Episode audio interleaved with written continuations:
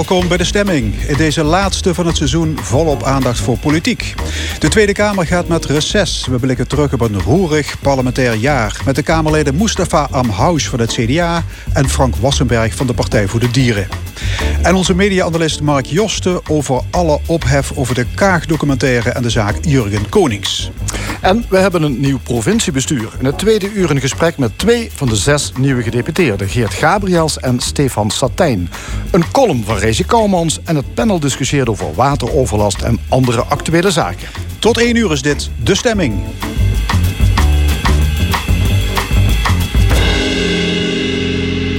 Vrijdag gaat de Tweede Kamer met zomerreces. Het moment om het voorbije parlementaire seizoen door te nemen. Het was bepaald geen jaar dat politiek gezien rimpeloos verliep. Als ik een paar steekwoorden mag noemen: corona, verkiezingen, functie elders, bestuurscultuur en Dion Graus. Aan tafel twee inmiddels doorgewinterde Limburgse Kamerleden: Mustafa Amouche van het CDA en Frank Wassenberg van de Partij voor de Dieren. Heren, welkom. Voor mijn gevoel was het een rommelig jaar. Ervaren jullie dat ook zo? Veel reuring en weinig voortgang? Frank Passenberg? Ja, het, was een, uh, het was een heel chaotisch jaar. Maar het is eigenlijk al een, een chaotische anderhalf jaar. Want we hebben natuurlijk eigenlijk sinds corona staat de boel op zijn kop. En, en zijn een aantal hele belangrijke onderwerpen... waar de Kamer eigenlijk altijd over gesproken hebben... die zijn eh, zeg maar uh, op het tweede plan geraakt. Maar daarna uh, nou, een aantal schandalen hebben gehad. We kregen de verkiezingen. We kregen een hele moeizame informatie. Ja, dat is precies wat ik bedoel. Dus de grote, de grote dossiers ja. zijn blijven liggen. Ja, die zijn blijven liggen. En ook door corona zijn echt de echt grote dossiers. En ook zeker de klimaatcrisis, de biodiversiteitscrisis.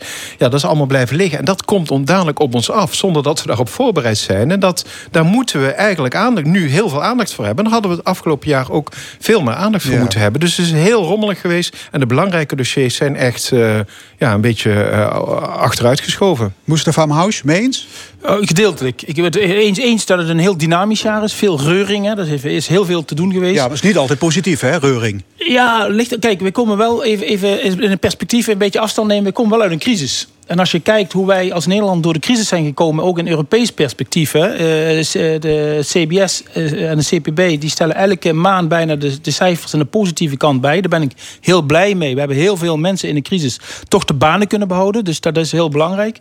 We hebben ook het Nationaal Groeifonds is, is de aftrap geweest. Waar Limburg ook met Universiteit Maastricht, maar ook de Brightlands Campus een hele tientallen miljoenen krijgt om projecten te doen. Ondanks dat het crisis is geweest. Maar het is wel heel dynamisch en we hebben nog grote dossiers. Ik ben het eens met Frank.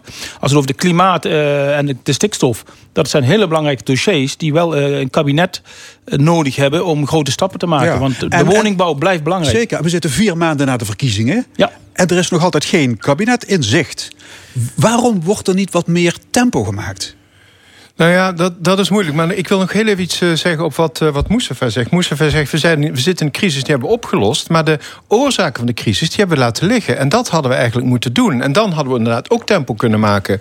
Want als we gaan kijken, dat heeft zeg, zeg maar minister De Jonge vorige week gezegd. Maar dit is niet de laatste zoonose waar we te maken mee krijgen. We gaan er nieuwe, uh, we gaan nieuwe zoonoses. Want corona is een zoonose, een ziekte die van ja. dier op mens overdraagbaar is. Ja. In maar Nederland goed, maar dat is een hele andere... Nee, maar dus... dat, is, nee, dat is dezelfde discussie. Want we moeten voorkomen dat we dadelijk in een nieuwe situatie verzeild uh, raken. En daar is niks ja, aan maar gebeurd. Ik, ik, Frank, daar, daar ben ik mee, mee eens. Natuurlijk moet je naar alles kijken. Maar ik, ik plaats ook even, want er was even een terugblik hoe we als Nederland gedaan hebben. Bijvoorbeeld blijven dik bij huis hè, in Europa achteraf nu kijkende, hè, want we hebben heel veel ook op Hugo de Jonge op ja. afgegeven. Hè, als je nu kijkt dat wij in de top 3 zitten met de vaccinaties, hè, dat wij de economische, dat wij het bovengemiddeld Europa, in Europa economisch beter doen. Ja, dat zijn dat achteraf. En als je midden in de storm zit, zie je dat niet. Maar we moeten nu ook eerlijk toegeven dat dat redelijk positief is. En we zijn ja. er niet. Ik ben het met je eens. We hebben grote uitdagingen op klimaat, op woningbouw.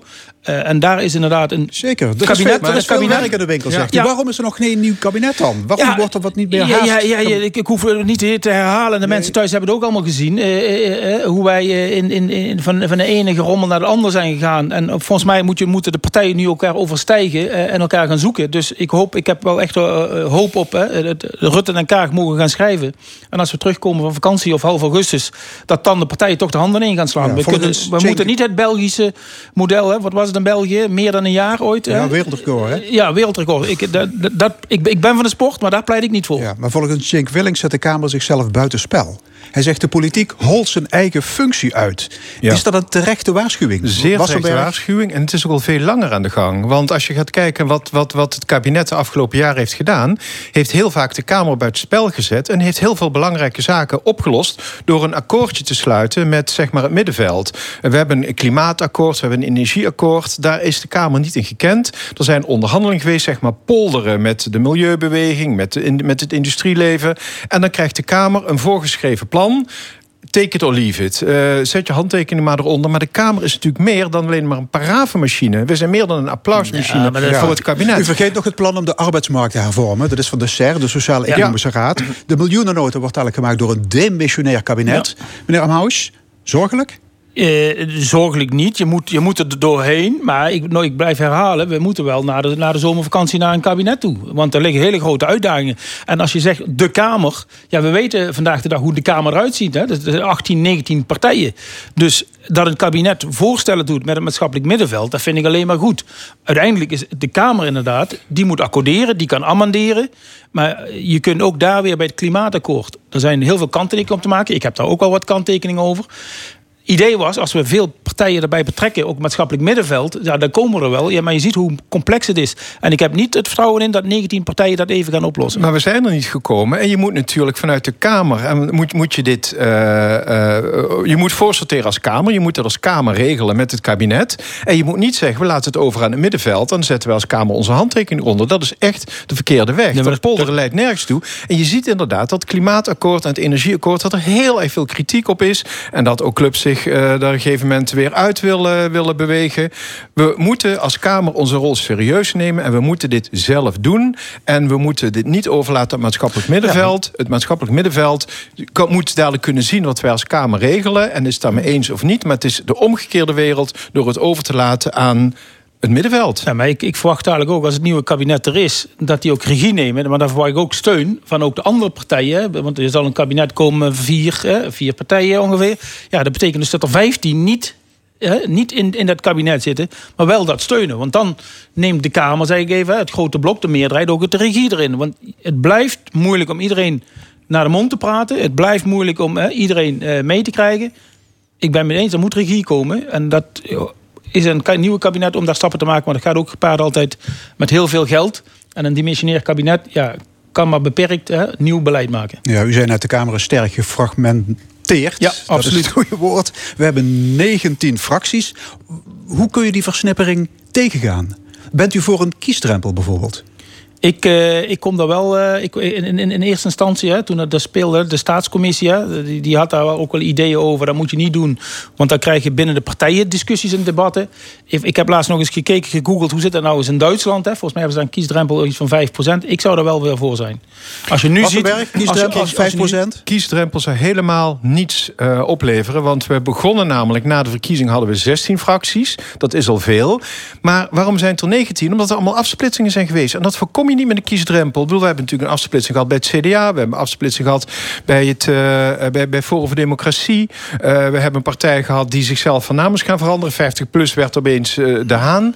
Dus een kiesdrempel voorkomt inderdaad dat kleine partijen meedoen. Maar dan zou je heel veel waardevolle partijen in de Kamer kwijt zijn. de SGP. Nee, maar waar ligt, bij jou de grens, waar ligt bij jou de grens dan, Frank? Want we zitten nu inderdaad hè, met een klein land, 17 miljoen mensen... met 150 zetels verdeeld over 19 partijen. Want het aantal zetels is ook nog Straks niet... Straks hebben we 150 eenpitters. Ja. ja, maar dat krijg je door die afsplitsingen. Dat voorkom je niet met een, eh, met een kiesdrempel. Dus je kunt straks bij wijze van spreken uh, vier, vijf grote fracties hebben. En op het moment dat bij al die fracties iemand afsplitst... Volgens mij, zijn wij, volgens mij is elke periode komen er twee partijen bij in de afsplitsing. Gemiddeld, hè? We hebben er nu in drie maanden al drie gehad. Wacht even ongeveer twee komen er ongeveer bij gemiddeld. En je ziet dat we al starten met minimaal 15, 13 partijen. En dat is heel veel voor een klein land. Ja, het is heel veel voor een klein land. De kabinetsformatie inmiddels, die zit muurvast, dat is bekend. Uh, eh, VVD en D66-leiders Rutte, Kaag, die gaan nu een stuk schrijven. Uh, dat moet de basis worden van een nieuw regeerakkoord. Hopelijk gaan anderen zich daar dus dan bij aansluiten, denken ze. Uh, waarom zou de Kaag en Rutte tot een werkbaar stuk kunnen komen... terwijl het de informateurs uh, Mariette Hamer en Cenk Willink niet gelukt is? Zelf, zelf denk ik dat. Uh, wat ook elk, ja, ja, Wat, wat gezegd is, de inhoud moet voorop staan. en, en, en er is natuurlijk heel veel emotie geweest hè, naar, naar partijen toe, naar personen toe. En volgens mij, in de, één ding weet je zeker: Nederland als coalitieland, je zult compromissen moeten sluiten. En uh, over personeelsbeleid van een andere partij, daar gaan anderen over ik heb wel vertrouwen in als er een goed inhoudelijk stuk ligt. En wat Rutte en Kaag, want dat zijn toch de twee winnaars van de verkiezingen. Als zij een goed stuk schrijven, luisterend naar hè, wat, wat, wat andere partijen hebben meegegeven in de verkiezingsprogramma's.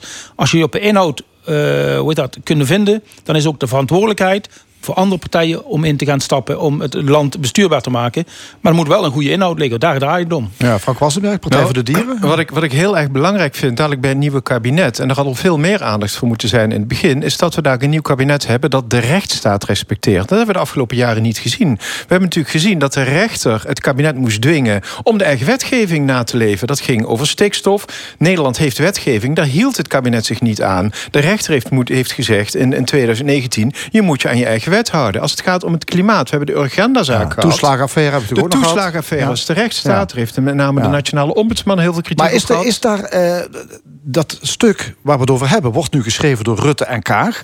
Is Rutte de persoon die dit kan opschrijven en waarvan je dan kunt verwachten dat de rechtsstaat gerespecteerd wordt? Nee, dat denken wij niet. Uh, we, hebben als Partij voor Dieren ook inderdaad hele grote twijfels over de aanwezigheid van Rutte. Ik bedoel, het gaat soms wel degelijk over de poppetjes, maar Rutte heeft zelf een hoofdrol gespeeld in die toeslagenaffaire, maar ook in, uh, in de stikstof en in de, in de Urgenda-zaak. Als minister-president zit je inderdaad overal in. En je bent misschien niet degene die inhoudelijk alles uitwerkt, maar je zit echt overal bij. En Rutte heeft tegen de Kamer gelogen, verschillende keren zelfs. Dat heeft hij ook toegegeven. Dus het is niet geloofwaardig voor jullie? Ik vind nou, nee, niet, niet, niet alleen geloofwaardig. Hij is gewoon hier niet de geschikte persoon om dadelijk een nieuw kabinet te leiden. Want je hebt dadelijk iemand nodig die van onbesproken gedrag is... en die heeft aangetoond dat hij of zij de rechtsstaat respecteert. Ja, maar met alle respect, het, ziet er toch naar uit dat Rutte dit kabinet wel gaat leiden. Uh, althans, ja, goed, veel meer andere opties lijken mij niet mogelijk. Uh, of, ofwel moest nee, Ten eerste moeten we heel terughoudend zijn. En ik, ik begrijp de emotie en allemaal. Hè. Kijk, de, de VVD is uiteindelijk eh, nog steeds, hè, ook in de peilingen... maar ook zijn ze de grootste, dat is één. Wij gaan niet over het personeelsbeleid bij de VVD... en de VVD gaat niet over het personeelsbeleid bij ons. En op een gegeven moment... Nee, maar wij... jullie gaan wel over met wie je eventueel samen dat klopt, maar dat zal eerst op de inhoud, uh, op de inhoud afgestemd moeten worden. Als de inhoud er is, dan kun je over uh, met wie met welke partij. Maar wij kunnen niet op individuen gaan, gaan beoordelen, hoe moeilijk het ook is. Want geloofwaardigheid, wat er aangegeven wordt, ja, dat is wel een punt geweest. Dat hebben wij ook, hè, een motie van afkeuring gesteund. Ja, het ging toch over de open bestuurscultuur, terugkeer van de menselijke maat. Uh, waarom is dat eigenlijk allemaal weer verdampt? Want daar hoor ik bijna niemand meer over. Nee, dat klopt. Eh, dat, dat was met name toen, uh, toen de hele toeslagenaffaire... Wordt affaire genoemd, maar het is natuurlijk een schandaal. Toen dat uh, prominent in de Tweede Kamer werd besproken... toen had iedereen het over de bestuurscultuur en macht en tegenmacht... waarin dat zei Renske Leid van SP toen... de macht ligt in feite bij de Tweede Kamer en niet bij het kabinet. Wij geven het, het kabinet de mogelijkheden om te regeren. Um, en naarmate dat op een gegeven moment uit beeld raakte... hoorde je ook niemand meer over macht en tegenmacht. En het is volledig uit beeld verdwenen, lijkt het wel. We, hebben er zelf Mustafa ook zo, CDA? Nee, we hebben zelf ook naar aanleiding van de, de, de, de discussie over Pieter Omzicht... hebben wij zelfs nog zelfs moties aangenomen. Dat de Kamer breed volgens mij nog aangenomen... over die nieuwe bestuurscultuur inhoud te geven. Dat gaat ook alle partijen aan, vind ik. En daar hebben wij gewoon een opgave. Ik denk inderdaad macht en tegenmacht... dat dat weer in balans moet gebracht worden. Uh, en daar hebben we allemaal een opgave aan. En daar zijn we zelf bij. Als je het hebt over de Kamer... dan hebben we hier hebben we samen een verantwoordelijkheid om dat, uh, hoe dat, om dat te veranderen. En dat ligt niet bij één persoon of één partij. Ja. ja. Als we, we kijken ook nog één ding ik aan toevoegen. Want wat je namelijk ziet, de Kamer moet het kabinet bijsturen. En wat je de afgelopen jaren zag, is dat de, het kabinet de Kamer probeert uh, bij te sturen. Dat is natuurlijk met Pieter Omzicht gebeurd. Maar ook met andere kritische Kamerleden. Bij de VVD was het helemaal Lodders. Die af en toe die ze probeerden uh, bij te sturen. Dus het is echt de omgekeerde wereld. Ja, maar de dus- Kamer moet het kabinet aansturen en niet andersom. Ja, maar dan moet de Kamer dat niet laten gebeuren. Dus ik denk dat volgens mij is dat voor alle tijden dat een kabinet probeert te regeren hè, en, en, en, een koers uit te zetten. En er wordt natuurlijk ook een stuk afstemming geplaatst. Ik zie ook in de afgelopen vier jaar dat er ook afstemming plaatsvindt met partijen buiten de coalitie om ook draagvlak te creëren. Dat is ook heel normaal, want je zit inderdaad in de minderheid in de Eerste Kamer. Dus daar wordt veel over gesproken. Maar het is ook inderdaad de Kamer die een stevige positie in moet nemen. En, en, en de, de kabinet zal soms inderdaad misschien te veel ruimte willen pakken, maar die moet je hem niet altijd geven. Ja, ik wil nog even kijken naar de eventuele opties. dat is waar het nu om draait, is VVD D66. Uh, dat zou dan eventueel aangevuld kunnen worden op links met de Partij van de Arbeid en GroenLinks. Daar is het CDA, eh, ook een mogelijke partner, is daar absoluut niet uh, gecharmeerd van. Hè. Wopke Hoekstra wil niet met beide linkse partijen samen gaan werken. Maar waar is het CDA dan zo bang voor? Want CDA, VVD samen hebben 49 zetels. PvdA GroenLinks 17 zetels. Waar gaat dit over, Mustafa? Ja, ik, ik, ik, zou me niet willen mengen in wie nou met wie. Hè? Want inderdaad, dan krijg je een beetje... Hè, het, nee, maar gewoon de vraag, waarom is het CDA niet te porren voor samenwerking met twee linkse partijen. Ik denk, de vraag is of dat, of dat echt nodig is. Nou, daar begint het mee. Is, is het echt nodig om met, met zoveel partijen, met vijf... Als het, want dat hebben we normaal nooit gehad. Want nu is er in één keer een verbindenis dat uh, GroenLinks zegt... wij gaan voornamelijk... Dit komt ook meer vanuit PvdA dan de GroenLinks, merk ik ja, Wopke Hoekstra zei voor de verkiezingen zelfs... de SP mag er nog bij. Waren het nog meer partijen? Nee, niet in meer partijen, dat geloof ik niet. Niet in meer partijen. Dus dat kan een keuze zijn als aanvulling van. Dus maar, maar goed, u zegt, terug, terug naar.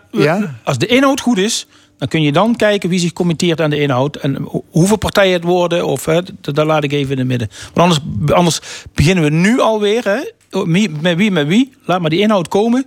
En dan kijken wie zich uh, inschrijft om die verantwoordelijkheid te nemen. Ja, CDA zit natuurlijk in een crisis. Zou het voor het CDA misschien sowieso niet beter zijn om in de oppositie te gaan? Nou, het CDA zit niet in de crisis. CDA moet, eh, zit in een opbouwfase. Volgens mij hebben we wel een, inderdaad een, een dal gehad. Laten we ook eerlijk zijn. Uh, het CDA heeft nog steeds 15 zetels gehaald. Hè. Is de derde partij er waren er ooit veel meer. Uh, er waren ook veel meer, maar ook in die, in die, in die versnippering moet je, kijken, moet je kijken of dat nog reëel is allemaal. Want als je kijkt naar de PvdA, die hebben vier jaar in de, in de, in de, in de oppositie gezeten, zijn met negen zetels teruggekomen. GroenLinks uh, en SP zijn gehalveerd. Dus daar, daar gebeurt wat. Ja, iedereen natuurlijk.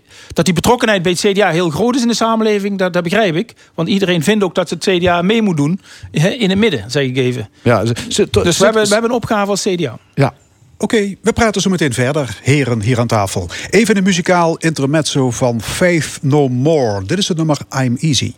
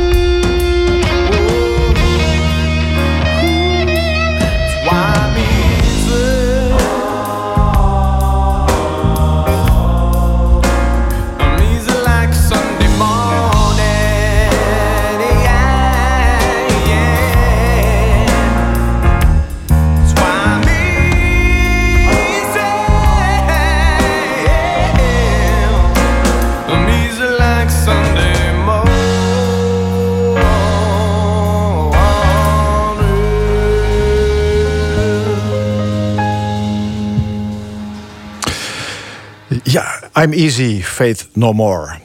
Bij ons aanwezig in de, zijn de Tweede Kamerleden Mustafa Amous van het CDA en Frank Wassenberg van de Partij voor de Dieren. En we blikken terug op het voorbije parlementaire jaar. Ja, misschien wel de grootste opdracht voor de politiek is het beteugelen van de klimaatcrisis. We moeten stoppen met fossiele brandstoffen en overschakelen op groene energie. Mee eens, Mustafa Amhous, heeft de energietransitie de allerhoogste prioriteit? Ook, ook daar, als het over rentmeesterschap gaat.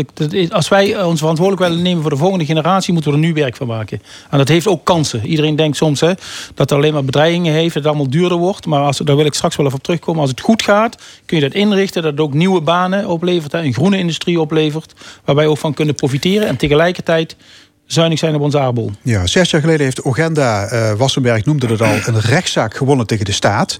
Maar in die zes jaar zijn zo weinig maatregelen getroffen dat Urgenda weer naar de rechter stapt. Wat vinden jullie daarvan? Wassenberg, Partij voor de Dieren. Ik vind het verschrikkelijk dat het nodig is. Wij hadden sowieso natuurlijk al gehoopt dat, dat uh, het kabinet in eerste instantie al zijn eigen regels en wetgeving zou opvolgen. Dat is niet gebeurd. Toen is de agenda naar de rechter gestapt. En de rechter heeft gezegd: ja, je moet als overheid je eigen wetten niet alleen respecteren, maar ook gewoon navolgen. Nou, dat gebeurt nog steeds niet na zes jaar. En nou zegt uh, Urgen, nou ja, dan moeten we maar een dwangsom nee, maar moet de Kamer het kabinet niet tot de orde roepen? Nee, natuurlijk moet de Kamer dat. Maar de Kamer had het al jaren geleden moeten doen. Als Partij voor Dieren hebben we dat ook proberen te doen. Maar alleen dan heb je dus een meerderheid nodig. Ik ben trouwens niet mee eens dat de energietransitie de allerhoogste prioriteit heeft. Ik vind namelijk dat het de op één hoogste prioriteit heeft. Want als je gaat kijken naar de effecten op klimaat... dan blijkt dat de voedsel overgang, de voedseltransitie, die zou de allergrootste uh, prioriteit moeten hebben. Want zolang wij bijvoorbeeld, als ik kijk even naar Nederland, 600 miljoen Over dieren landbouw, blijven fokken. Landbouw, daar kom ik zo meteen op. Uh, we hebben een klimaatakkoord. Maar er is niemand die vindt dat we op schema liggen. Deze week nog het Planbureau voor de Leefomgeving. De uitstoot van CO2 gaat er langzaam. We lopen achter bij alle andere Europese landen. Mm. Mustafa Amhaus, CDA. Ja, ook, ook kijk, als je CDA, dan zit je in de middenpartij. Dan moet je altijd in de juiste context plaatsen. We hebben inderdaad de doelstellingen niet gehaald voor 2020. Die waren 25 procent en we komen uit op 24,5 procent. is nu discussie. Terecht dat wij de, de rechter uit, uit, uitspraken moeten volgen. Maar dan moet je ook wel met boeren verstand doen. Je moet niet uh, willekeurig zeggen... wij gaan weer even snel in kolencentrale. Als dat kan, moeten we dat doen. Maar tegelijkertijd elektriciteit, bruine kolen, elektriciteit vanuit Duitsland gaan importeren... en kernenergie vanuit Frankrijk, waar we altijd op tegen zijn. Dus ja, je moet het doen. En ik hoop dat we maatregelen kunnen vinden die je die 25% kunt halen. Want je moet die rechtelijke uitspraken gaan doen.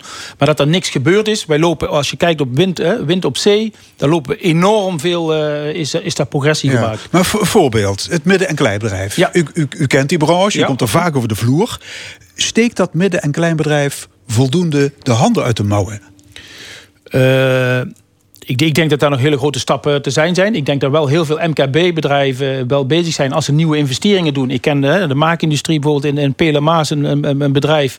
Wat ik zeg, we gaan een nieuwe loods leggen, maar we leggen er wel allemaal energie-neutraal die zonnepanelen op. Dus die nieuwe investeringen, dat gaat wat makkelijker. Bestaande bedrijven omzetten is wat lastiger. Dan moeten we ook eerlijk zijn. Maar ik denk dat we als, als overheid eh, een hele belangrijke uh, opgave hebben om die, dat, dat infrastructuur er neer te leggen. De, de, elektriciteitskabels, er zijn heel veel. Er zijn nu meer projecten die voor duurzame energie al klaar liggen. Maar die kunnen niet aangehaakt worden op de, op de grote infrastructuur. Want het net, het net is overbelast. kan, kan, het niet, kan, het niet dragen. Niet, uh, we hebben nu, gelukkig hebben we gehoord ook, hè, dat de overheid de gasleidingen wil omzetten naar waterstofleidingen. Waterstof is heel belangrijk ook voor de industrie in, uh, in Limburg. Dat zijn de grote projecten die veel geld gaan kosten. En daar moet de overheid prioriteit aan kennen, toekennen. Ja, maar als overheid geef je ook hier weer het verkeerde voorbeeld. En je doet gewoon verkeerde dingen. Ik bedoel, op het moment dat in Nederland nog steeds... hoe meer energie je gebruikt, hoe minder je betaalt. De gigantische grootverbruikers, die het allermeeste ge gebruiken... de vuilste bedrijven, die betalen het minste voor hun energie. Dat is toch niet uit te leggen? En als je gaat kijken naar de overheid... ze gaan dan wel kolencentrales sluiten, prima. Maar die worden vervangen door biomassacentrales. Er zijn dadelijk en die zijn net zo vervuilend. Die zijn nog veel vervuilender, want die kappen bomen. En bomen is hetzelfde eigenlijk als steenkool. Alleen bomen is de steenkool van nu. Steenkool zijn de bomen van 200 miljoen jaar geleden. Maar op het moment dat je die bomen kapt... vangen ze geen CO2 meer op om dat vast te leggen. En vervolgens de CO2 die die bomen hebben vastgelegd in hun leven... die, die wordt via de schoorstenen weer, weer uitgestoten. Dus je kapt de groene long van de wereld dat gebeurt in Nederland, maar het gebeurt bijvoorbeeld ook in, in Oost-Europa. In Estland worden op grote schaal bossen gekapt om hier op te stoken. In Canada worden bossen gekapt om hier op te stoken. Die bossen leggen geen CO2 meer vast. En hier gaat het door de schoorsteen naar buiten. En dat wordt dan groene energie genoemd. Het is volkomen krankzinnig. Ja. 45% van de emissies uh, wordt veroorzaakt door de landbouw. Ontkomen we niet aan een uh, verkleining van de veestapel? Meneer Amhaus, om de milieuproblematiek in te dammen? Ja, wat, volgens mij de, de, de discussie die we de afgelopen jaren hebben gehad is in Nederland, en denk dat dat verkeerd is, eh, elke keer heel veel keer gefocust op, op de middel. Hè. We hebben het over de voermaatregel gehad, we hebben het over minder dingen gehad. Er moeten gewoon uh, grenzen gesteld worden en de uitstoot. Zoals we ook in de industrie, daar ben ik niet mee eens. De industrie, nu hè, er komen de CO2-plafonds. Ja, ja, maar dat klinkt nogal gratuit, grenzen aan de uitstoot. Nee, dan, dan, moet je, dan, dan word je dus gedwongen, inderdaad, om, om daar binnen te blijven. En dat geldt voor de luchtvaart, geldt dat, maar dat geldt eigenlijk ook voor de landbouw. We kunnen ook, ook de landbouw zou die transitie gaan meemaken. We kunnen niet zonder. Maar dan vind ik wel dat we de landbouw ook moeten zien in die hele keten. Want de landbouw is primair verantwoordelijk voor ons voedsel. Daar zitten de, de voedselketen, de industrie erachter, zitten de winkels erachter. Samen zullen ze dit probleem moeten oplossen. En ook kijken waar de kosten er terechtkomen. De landbouw zou primair verantwoordelijk moeten zijn voor voedsel. Maar wat je in Nederland ziet, is dat met name de landbouw heel veel voedsel wordt verspild. Want om één kilo koe te maken, heb je 10 kilo voer nodig. Maar de 10 kilo voer, soja bijvoorbeeld, kun je als mens ook, uh, ook eten. En wat je in Nederland ziet, we hebben in Nederland 640 eh, miljoen dieren. Eh, die worden elk jaar gefokt en geslacht. En voor het grootste deel wordt het aan het buitenland verkocht. Op het moment dat je daarmee stopt, je brengt dat aantal terug met bijvoorbeeld 75 procent. Dan krijg je heel veel landbouwgronden vrij. Dat betekent ook dat je in, het Amazonegebied, het regenwoud, niet meer hoeft te kappen om daar sojaplantages neer te zetten. Om die soja aan onze dieren te voeren. Dus het is eigenlijk een win-win situatie. A, je houdt heel veel landbouwgrond over. De boeren die er zijn in Nederland, die kunnen daar plantaardige producten verbouwen. En die hebben daar een prima verdienmodel. En als Nederlander eet je gezonder en je voorkomt dat het regenwoud wordt gekapt om onze dieren te voeden. Dus het kan niet, de, de, de klimaatcrisis aanpakken, kan niet zonder de landbouw aan te pakken. Amhaus, CDA? Nee, de landbouw is onder van de transities. Wij kunnen niet zonder de, de, landbouwtransitie, maar ik wil er wel in die. Ja, in, maar, het schiet toch niet echt op met die verduurzaming en de nou, vergroening van die hele sector? Nee, nee, als je kijkt naar, naar de varkenssector, die is enorm, hebben zij progressie gemaakt in de afgelopen jaren. De grote uitdaging ligt nu bij, bij, bij het rundvee. Dat, dat is de grootste uitstoot. Als, als we het hebben over stikstof bijvoorbeeld. Ja, daar zullen we echt eh, maatregelen moeten gaan nemen. Maar wel in, het, in de hele keten van die voedseltransitie. Ja, maar ik zie bij de varkens ook niet. Dan is er gehoopt dat allerlei technologische uh, oplossingen een, een, verschil zouden maken. Nou, dat heeft elk onderzoek aangetoond dat dat niet het geval is. Uh, het, het, kost eigenlijk alleen maar meer stroom door bijvoorbeeld luchtwassers op gebouwen te zetten. Het enige wat echt helpt en het enige wat, wat ook uit onderzoek blijkt is het aantal dieren flink terugbrengen. Geen 460 miljoen dieren in Nederland meer fokken, maar nou zeker drie kwart uh, minder. En echt, dan houden de boeren, de boeren verdienen een eerlijke boterham. Dat kan een resultaat zijn, Frank. Dat kan een resultaat zijn van. Maar dan moet je de boeren niet zeggen, jullie moeten morgen zoveel minder. Dat, dat, wij gaan ook niet zeggen, morgen moeten de helft minder auto's. Leg er plafonds op uitstoot. Maar daar vinden we elkaar. En daar gaan we dan afbouwen. En de overheid moet inderdaad helpen. Want de overheid heeft het inderdaad die boeren eigenlijk gedwongen nee, maar wat ook belangrijk is, dat meer, we boeren perspectief geven. Want als je, als, als, je alleen maar over die dieren praat... geef je een boer, een jonge boer die nu geïnvesteerd heeft in zijn bedrijf... geef je geen perspectief voor de toekomst Zeker. Toe. Want dan kan hij een verdienmodel ja, neerzetten. Ja, en, en als overheid kun je boeren inderdaad helpen... om die transitie te maken naar plantaardige productie. Die boer die heeft dan een eerlijk verdienmodel. Die moet je hem echt behelpen. Want we hebben boeren de laatste tientallen jaren echt de verkeerde kant op geholpen. We moeten die draai maken. Boeren moeten een eerlijke boterham kunnen verdienen. Wat je dan ook ziet is dat er veel meer boeren overblijven. Want elke dag verdwijnen nu nog steeds vijf boerenbedrijven. Het is een proces dat al tientallen jaren doorgaat. Die boeren moeten helpen. Nederland, de Partij voor de Dieren wil meer boeren... die eerlijke producten maken, plantaardig. Maar je bent wel met me eens dat een lekker stukje vlees toch nog steeds mag? Niet voor mij. Maar wel voor andere mensen. Het hoeft niet verboden te worden, maar het moet een eerlijk stuk vlees worden. Je moet er faire prijs voor betalen. En je moet voorkomen dat Nederland de slager, polier en melkboer van heel Europa wordt. Anders worden, veel mensen, anders worden veel mensen teleurgesteld in Limburg met een beetje Bourgondische insteek dat we een lekker stukje oh, vlees mogen liggen. Je kunt, kunt ook plantaardig buiten gewoon lekker en Bourgondisch En straks krijg je kweekvlees. Ja.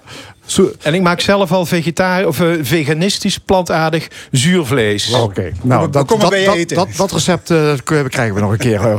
ja, Mustafa Amous, u bent uh, erg begaan met het bedrijfsleven, MKB. Hè, dat was ook al jaren uw portefeuille.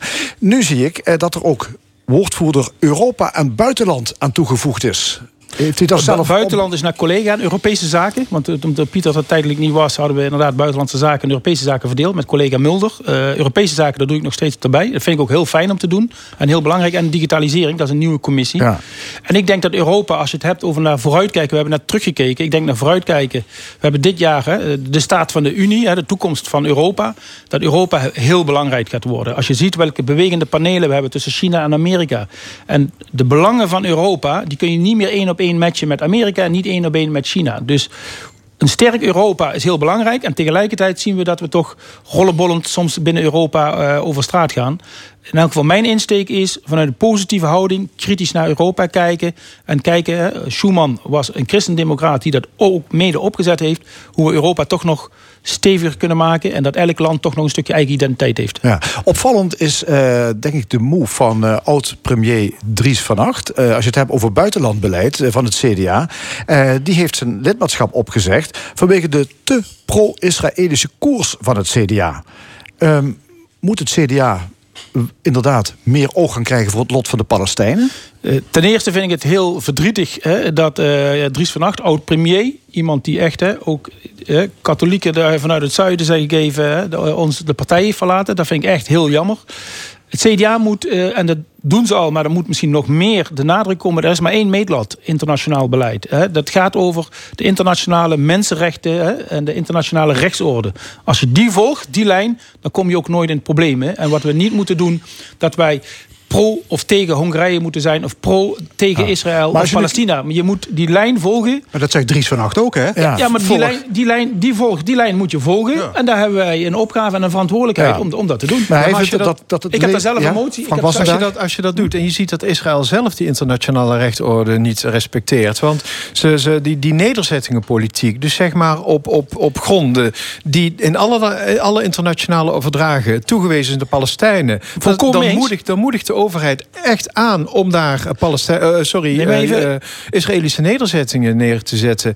Ja, en dat, dat, natuurlijk is er heel veel verzet tegen. En daar moet Nederland zich veel meer tegen uitspreken. Ik heb, ik ben, ik heb zelf het debat gedaan voordat Mulder, mevrouw Mulder het overnam. Daar heb ik het ook zelf uitgesproken. We hebben zelfs een motie ingediend om een onafhankelijk onderzoek naar beide partijen. En daar ben ik mee eens. Maar hier volgt ook weer het buitenlandbeleid van Europa is daar heel belangrijk in. We moeten niet alleen Amerika volgen. Is er, wel, is er wel een buitenlandbeleid van Europa? Daar is nu aan de gang. Probeer het maar te ontdekken. Nee, maar de discussie is nu gaande. Als het gaat over mensenrechten of over sancties opleggen... moet je inderdaad nog steeds werken met veto's... of moet je gaan werken met gekwalificeerde meerderheden. En ik denk... Maar goed, dat wordt heel technisch. Maar nee, als je, nee, dat is niet technisch. Nee, maar als je vanuit Nederland kijkt... CDA, eh, als je ziet dat de Joodse kolonisten bijvoorbeeld... nog steeds Palestijns land innemen...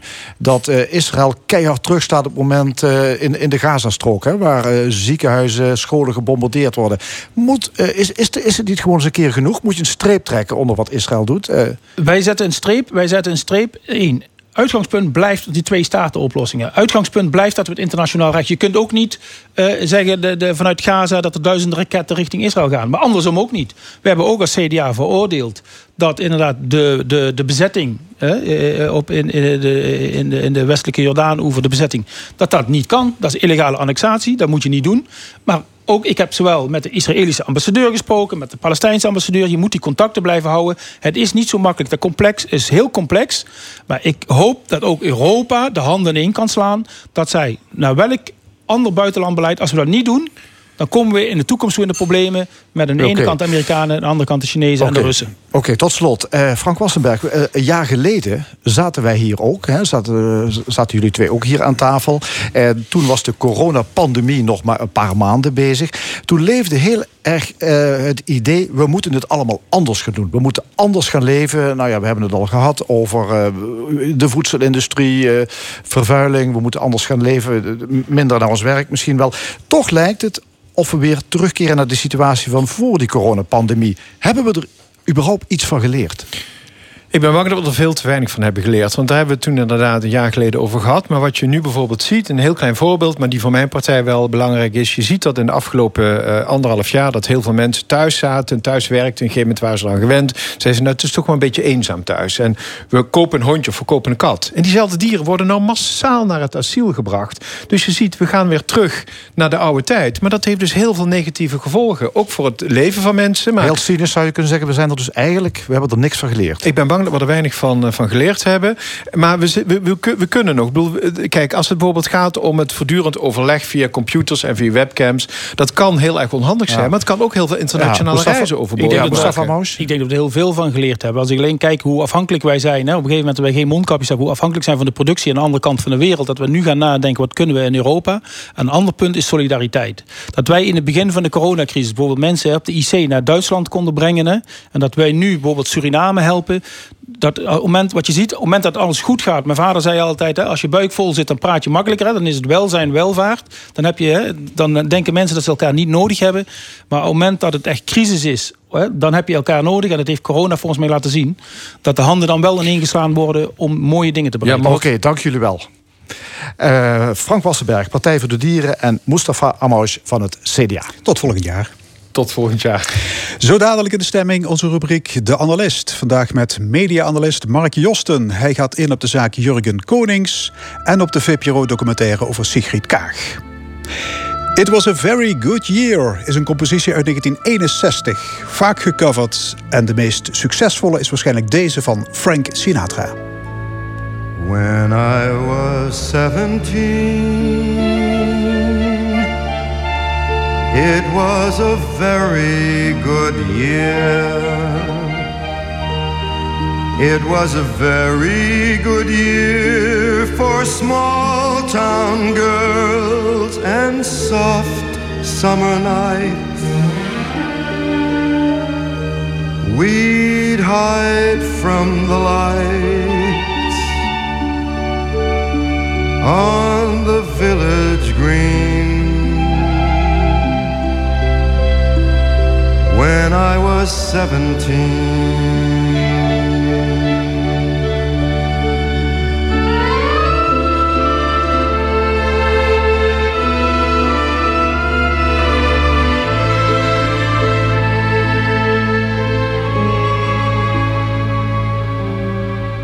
When I was twenty-one it was a very good year.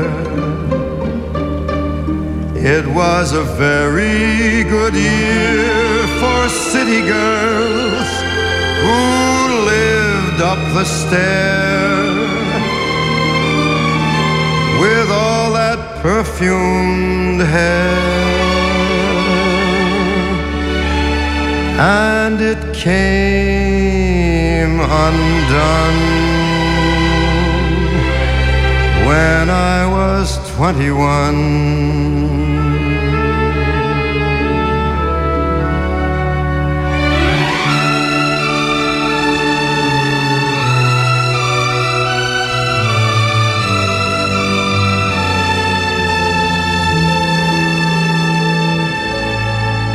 When I was 35 it was a very good year. It was a very good year for blue blooded girls of independent means. We'd ride in limousines, their chauffeurs would drive when I was 35.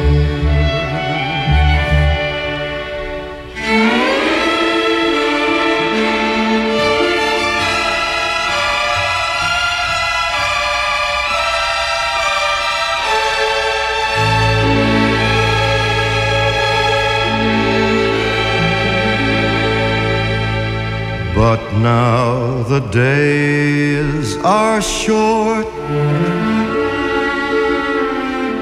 I'm in the autumn of the year.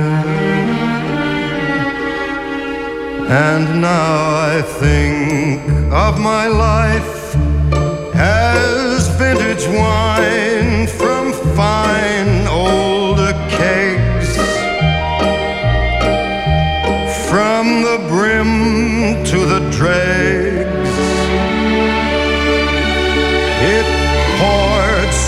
and clear. It was a very good year.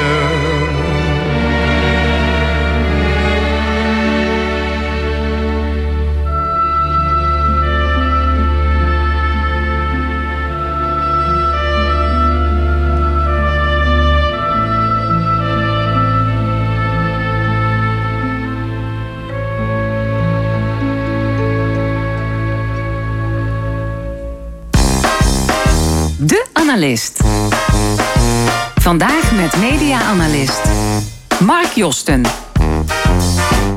Mark, welkom. Hey, goedemorgen. Je wil vandaag twee ophefmakende zaken bespreken. Zo dadelijk hoe een documentairemaker onder druk wordt gezet door een leger aan voorlichters en spindokters. Maar eerst de zaak Jurgen Konings. Een beroepsmilitair uit Belgisch Limburg die topviroloog Mark van Rans bedreigde. En zo ernstig dat hij moest onderduiken. Er volgde een wekenlange klopjacht op Konings. Uiteindelijk is zijn stoffelijk overschot gevonden in de bossen bij Dilsen. Wat bleek, de man had de hand aan zichzelf geslagen. Er zijn mensen die daar niks van geloven. Sterker nog, het wemelt van de complottheorieën.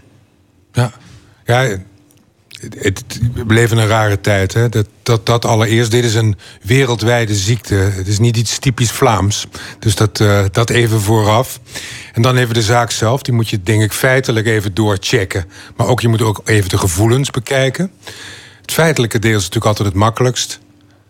Het is gewoon, kijk, in sommige dingen daar, daar kun je wetenschappelijke twijfel hebben. Kun je zeggen van, hé, hey, hoe zit het nou precies met iets? is dat COVID? Komt dat nou van de dieren? Komt er uit een laboratorium? Dat kun je nog onderzoeken.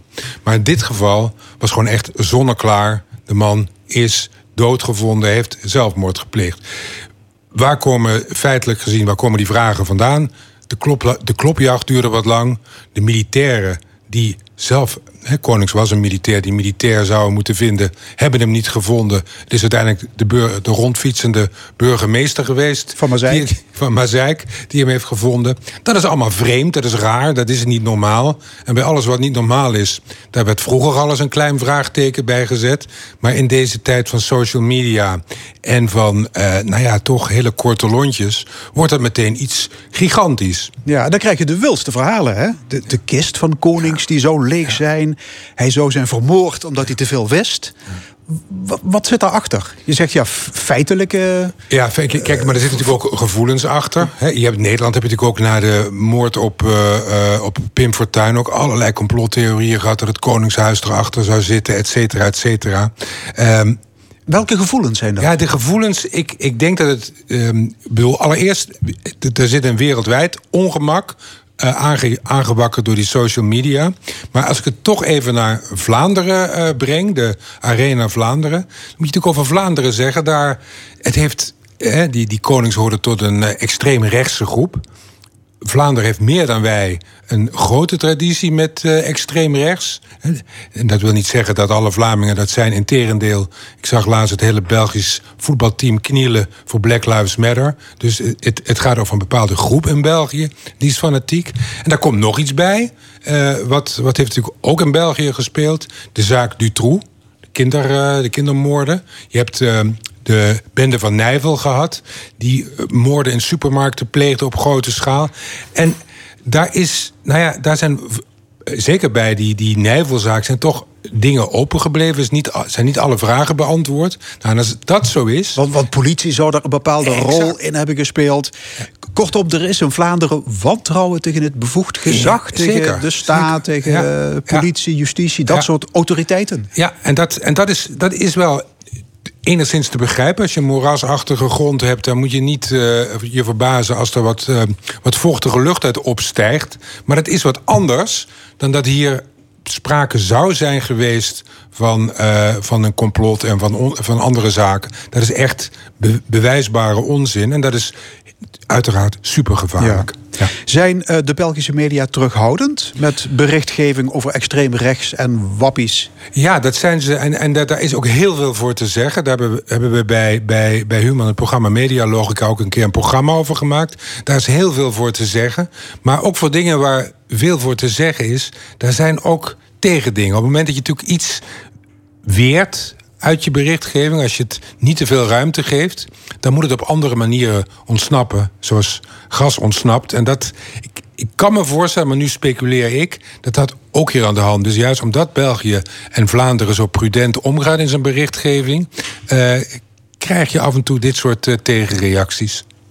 Stel, Mark, dat in ons land hetzelfde was gebeurd met Willem Engel. Ja. Welke dynamiek zou er dan zijn ontstaan, denk je? Nou, eh, eh, laten we ons niet uh, uh, rijk rekenen. Ik denk dat hier ongeveer hetzelfde zou zijn ontstaan. Ook daar is toch een hele trouwe club volgers. En dan is het, hier wat minder in dat extreem rechtse circuit. Die zitten er ook wel bij. Maar je hebt ook daar wel een vrij brede aanhang die niet meer vertrouwt wat de reguliere media zeggen, wat politici zeggen.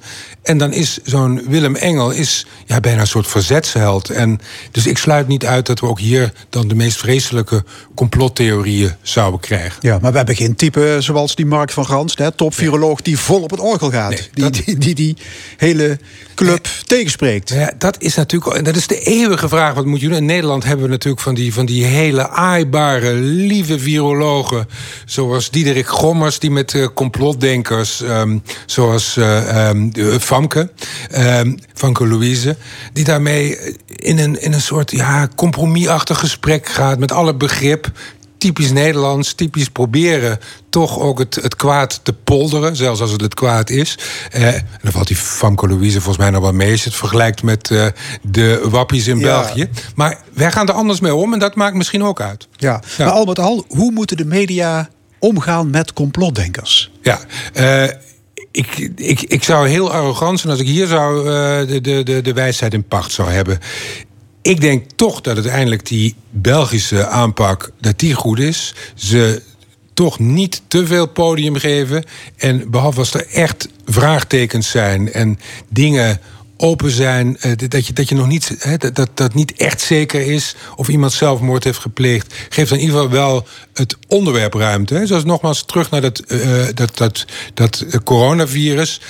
Probeer wel de vraag bespreekbaar te maken. Kan het toch uit, eh, uit een laboratorium komen? Je moet, je moet niet de vragen die er leven, die moet je niet onder de tafel spelen. maar dus dus nege- negeren is geen optie. Nee. Maar ze in het volle licht zetten is ook weer Nee, het, het, het zit er tussenin. En nu, nu ben ik misschien wat te compromisachtig. Maar ik denk dat je daar iedere keer heel precies naar moet kijken. Ja. Heel iets anders. De VPRO eh, maakte een tv-documentaire over D66-leidster Sigrid Kaag. Ja. Eh, die is begin dit jaar, dat was nog ruim voor de verkiezingen, uitgezonden. Maar deze week ontstond er een eh, heuse affaire rond dat programma... omdat er vanuit D66 en ook het ministerie van Kaag... invloed zou zijn uitgeoefend op de makers van die documentaire. Ja. Hoe bijzonder is het dat een maker of zijn omgeving invloed probeert te hebben op zo'n product? Totaal niet bijzonder. Dit is, denk ik, en dit weet ik echt zeker. Dus ik ga nu wat, eh, wat gedecideerder formuleren. Dit is, dit is maar het topje van de ijsberg. Ja, we zijn alle drie programmamakers. Dit hebben we alle drie, denk ik, meegemaakt. In de Dit hebben we allemaal meegemaakt. Ja, en het gebeurt in Den Haag. Daar is het gewoon schering en inslag, dit. Er worden permanent deeltjes gemaakt. En zeker als het ook om documentaires gaat... al die fondsen, want documentaires zijn heel duur... daar moeten fondsaanvragen voor worden gedaan. Wat vraagt zo'n fonds? Als ik een documentaire zou willen maken... over, ik noem eens wat, een beroemde voetballer... of een beroemd politicus... heb je toegang tot die persoon. Als ik geen toegang heb, krijg ik ook de subsidie niet. Kan ik die documentaire niet maken. Hey, die andere kant, die, bij wie ik eigenlijk moet smeken... bij wie ik soms moet slijmen om binnen te komen... die weet ook, dit is handelswaar. Ik heb onderhandelingsruimte. En dan ontstaat er iets wat heel giftig en heel onjournalistiek kan worden. En ja, daar... Daar moet je je heel goed voor wapenen. En je moet hele precieze afspraken maken. Wat is jou dan opgevallen aan dit voorval? Want je zegt eigenlijk is het van alle tijden en gebeurt het veel meer. Maar wat is dan het opvallende aan deze zaak? Nou, deze, kijk, iedere zaak heeft natuurlijk zijn eigen bijzonderheden. Wat mij hier erg opviel, dat was dat eh, in de formulering die ik, die ik las van de VPRO... dat ze niet alleen D66 de ruimte hadden gegeven... om die documentaire te toetsen op feitelijke onjuistheden, zoals dat heet. Dus echt onzin en dingen die niet kloppen. Maar ze hadden ook de ruimte gegeven om het te toetsen op onevenwichtigheden. En onevenwichtigheden, dat is een heel erg rekbaar begrip. En ik weet zeker, als ik dit zou toegeven, dan geef ik de regie uit handen. Dan geef ik de andere partij, die geef ik eigenlijk de. in het geval van de schrijvende pers geef je hem de pen in handen. In dit geval geef je ze de montagekamer in handen. En dat moet niet. Tegelijkertijd wil ik één ding aan toevoegen, wat me ook heel erg in deze, dit geval opviel, want dat heb ik nog nooit meegemaakt. De totaal agressieve taal van dat D66-campagneteam. Die echt die en dat kwam met de e-mails kwam dat naar voren, hè, die via een WOP-procedure naar buiten zijn gekomen. Die VPRO, eh, mensen die werden als een soort voetveeg gebruikt. Van jullie moeten dit, jullie moeten dat. Is dat niet zeer opvallend, juist bij een partij als D66? Absoluut. Dat, Ja. dat, dat heeft me echt het, eh, het meest verbaasd. Vind ik ook diep in mijn hart. Kijk, als journalist wil, liberale partij. Nee, Ja. zeker. Kijk, als journalist wil ik altijd de schuld bij mezelf zoeken. En ook de schuld proberen te, te vinden bij, bij mijn collega's. En niet bij die grote boze politiek. Maar in dit geval, voor een partij die zo opkomt voor persvrijheid. Voor de open houding, nieuw leiderschap. Ik bedoel, het barst van de, eh, van de etiketten die heel mooi zijn. Waar ik zelf ook, denk ik, sympathie voor. Maar als je dit in praktijk doet, verspil je iedere Maar Mark, als je toch drie jaar lang door een camera wordt gevolgd... dan Ja. weet je toch van tevoren dat je uitspraken doet die niet door de beugel kunnen. Ja, En dan is het toch logisch dat je die viewing wilt zien en zegt van... potverdik, ik kan dit of dat er niet uit, een beetje onhandige uitspraak. Dat is toch normaal? je mag het, je mag het vragen. En, eh, het is, maar eh, kijk, als je drie jaar echt openheid wil, dan moet je ook drie jaar openheid geven. En als je dat niet doet, dan ja, vind ik het toch lastig. En dan vooral als het nog op die toon gaat. Ja, valt die, de documentaire maakster, valt die vooral iets te verwijten? Is die gewoon, ja, is, is die te, te zwak en die te zwak nou, in de schoenen? kijk, kijk ik, eh, eh, ik, dat vind ik altijd een lastige. Ik denk toch dat, eh, dat dit ook een, een management kwestie is. Kijk, ik eis zelf altijd dat bij eh, documentaires, dat als er viewings zijn, dat er iemand van de hoofd- of eindredactie bij aanwezig is. Dat er.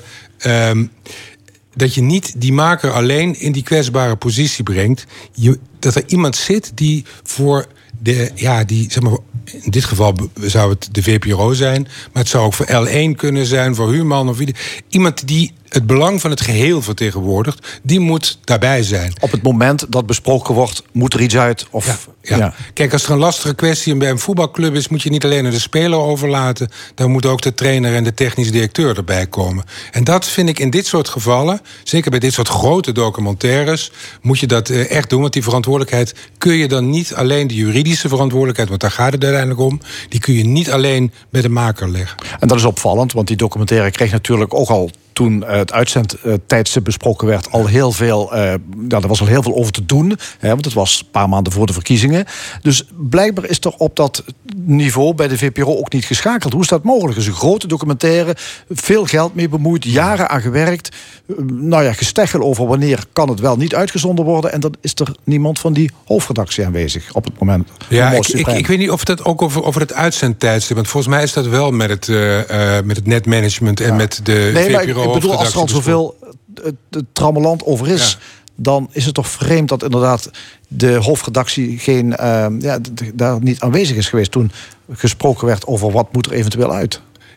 Ja, dat, dat vind ik ook. En, ik, en, en wat natuurlijk ook nog eens speelt... Dat, eh, dat heel veel van dit soort documentaires... en dat was ook in dit geval zo... dat een onafhankelijk productiehuis... dat die ze produceert. En dan krijg je ook weer wat meer diffuusheid in... wie is hier de baas. En ja, ik vind bij, bij grote producties... moet je gewoon klip en klaar zijn van... hé, hey, dit, dit zijn de mensen in charge, die zijn verantwoordelijk. Eh, als er wat geregeld moet worden, gaat het via die schijven. En nu is het diffuus. En dan sta je toch, denk ik, met 1-0 achter tegen een agressief campagneteam. Dankjewel, Mark Josten, onze media-analyst. Straks in de stemming twee kerstverse gedeputeerden. Geert Gabriels van GroenLinks en Stefan Satijn van de VVD. Wat heeft hen bewogen om deze tijdelijke job te accepteren? Verder een column van Rezi Komans, een discussiepanel en nog veel meer. Blijf luisteren. Tot zometeen.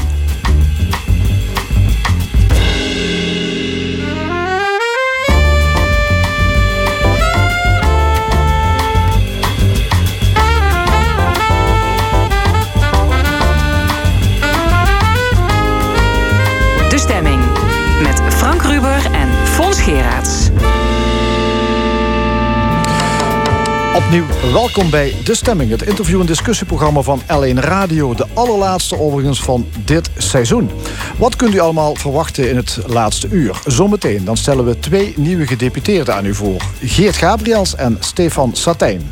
Het panel is er met Ingeborg Dijkstra, Mark Hermans en Hezer Harsi... en het discussieert over het slavernijverleden en andere actuele zaken. Een column van Reze Kouwmans en we beginnen met de apotheose in het gouvernement. Daar lijkt de bestuurscrisis te zijn bezworen. Vrijdag zijn zes nieuwe gedeputeerden geïnstalleerd. Het vorige college trad in april af vanwege gebrek aan vertrouwen. Dit vanwege een hele trits integriteitsaffaires. De zaak Vrije IKL was de druppel die de emmer deed overlopen. De coalitievorming die daarop volgde had alle kenmerken van een klucht. Daarop trok waarnemend gouverneur Johan Remkes de regie naar zich toe en presenteerde kandidaten van VVD, CDA, D66, PvdA, GroenLinks en van een lokale partij. Aan tafel de nieuwe gedeputeerden Geert Gabriels van GroenLinks en Stefan Satijn van de VVD. Welkom.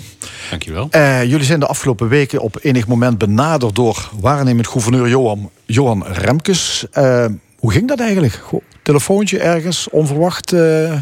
Ja, ja, het was het telefoontje van de... Stefan Satijn. Ja, ja. Van de, dankjewel. Van de secretaresse van de heer Remkes.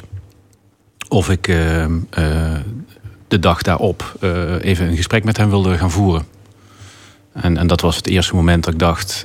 ik denk dat ik weet waar dit mogelijk over kan gaan. Meteen ja gezegd? Toen, in, tijdens het gesprek? Nee nee nee, nee, nee, nee, Want dat, dat gesprek had volgens mij ook een heel ander karakter. Dat was meer een kennismakingsgesprek. En, uh, en uh, ja, daar werd gewoon gesproken over uh, je mogelijke motivatie. En ook over je profiel. maar niet meer dan dat op dat moment. Ja. En Geert Gabriels, hoe ging het uh, ja, ik kreeg ook een telefoontje van, uh, van de secretaresse. En uh, toen ook om de dag daarna naar het gouvernement te komen voor een gesprek met de heer Remkes inderdaad. En ja, ik zat nog vol met vragen. Ik dacht, ja, hoe zit dat nou met, met een eventuele meerderheid of niet? Of wat is de kans dat, dat, laten we zeggen, dat we nog weggestemd gaan ja. worden? Dus ik, ik, zat, ja, ik had wel wat vragen in dat gesprek, maar het was meer kennismaken. Ja, maar bovendien, u bent, was, ja, toen op dat moment was u wethouder in Weert. Ehm, ja, ik kan me voorstellen dat het ook door je hoofd spookt van... Kan, dit wel? Kan ik dit wel maken? Moet ik dit willen? Nou ja, ik heb daar natuurlijk ook. Ik heb ook niet direct daar ter plekke gezegd van, uh, van, uh, van oh ja, uh, omdat ik natuurlijk ook zeven jaar lang verbonden ben geweest met, ja, met Weert en met ambtenaren. Met, dus ik heb daar echt. Ik had zelf ook nog wat vragen. hoe zit dat dan? En nou, dat, dat is uiteindelijk natuurlijk helemaal goed gekomen. Anders had ik hier nou niet gezeten. Nee, maar... had u niet het gevoel, ik laat het mes en dat varken steken daar in Weert? Jawel, ik heb wel um, afscheid nemen doet pijn. Hè? En het is natuurlijk nooit fijn om, uh, om na zoveel jaar dan ook je collega's en ook de inwoners, maar ook de partners met wie je samenwerkt achter te laten. Het is alleen zo ook dat, eh, dat laten we zeggen, toch wel iedereen ook wel vervangbaar is. Um, en ik dus ook. Ja, de, de, installatie was uh, afgelopen vrijdag. Ik begreep trouwens dat oud-burgemeester Heijmans van Weert nog een brief heeft geschreven... waarin hij kanttekeningen zette bij uw integriteit. Ja, ik heb die brief zelf niet gezien, maar ik heb wel begrepen dat die, uh, dat die uh, gestuurd is, inderdaad. Ja. ja. Wat vond u daarvan? Uh, jammer. Ja, ja, maar meer ja, kan ik toch niet over zeggen. Het zijn zijn bevindingen en het zijn zijn, zijn recht om een brief te sturen. Hè? Dus ja. Ja. Ehm, ja, vrijdag was het nog even nagelbijten. Hè? Want jullie, nou ja, jullie werden dus gevraagd om naar het gouvernement te gaan. Daar was het debat. En tot slot zouden jullie dan beëdigd worden. Hoe lang heeft dat geduurd? Volgens mij, als ik het goed heb uitgerekend... ik heb niet met de stopwatch gezeten, gereageerd... maar het was een uur of zeven dat we daar uh, op, de, op de gang hebben zitten wachten. Ja. ja. Zeven uur zit je daar op de gang te wachten? Ja. ja. We werden ons goed verzorgd hoor, laat dat helpen. Ja. We zijn niet ja. uitgedroogd. Maar toch, in die zaal gaat het dan helemaal los?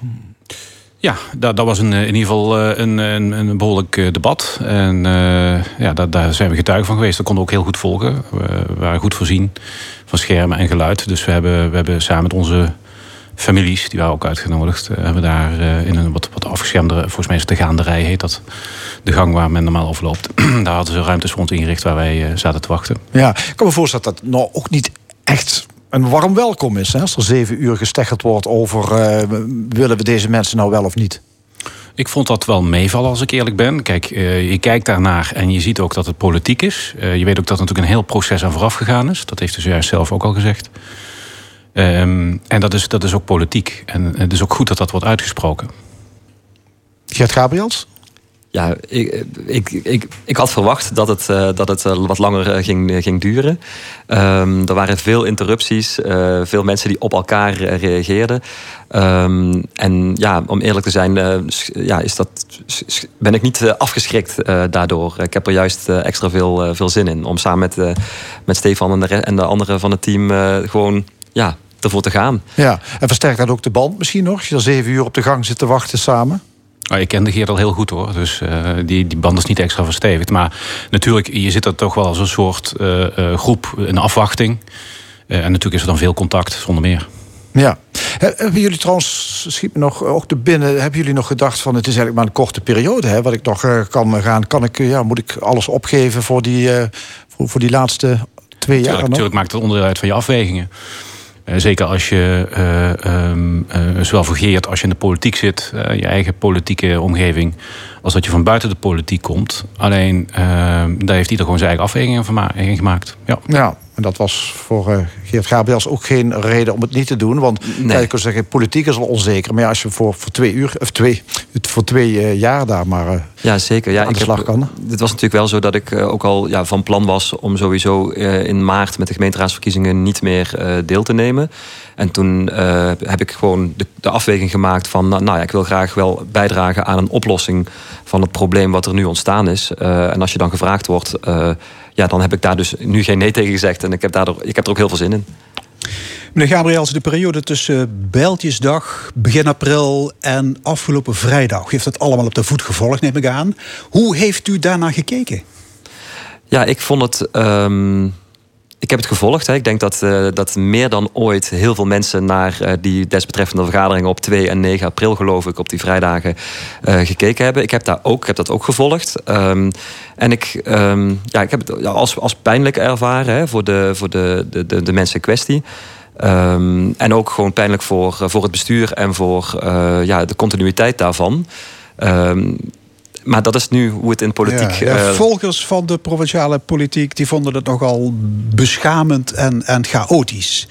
Is dat een goede, korte samenvatting van het gebeurde? Weet ik niet of dat, zo, uh, of dat de samenvatting zou moeten zijn. Uh, ik denk dat iedereen in elke fractie daar uh, zijn eigen bijdrage geleverd heeft... Wat, wat ook echt door het versnipperde politiek klimaat in... Ja, in nee, maar ook de periode daarna, hè?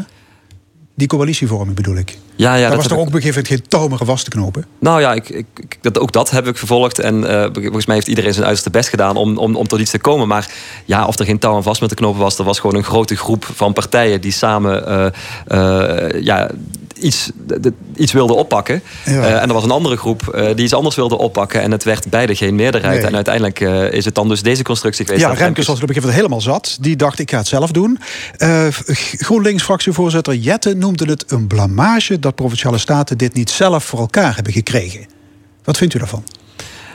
Het was mooi geweest als uh, er inderdaad uh, gewoon uh, stabiele meerderheden, als die gevormd hadden kunnen worden.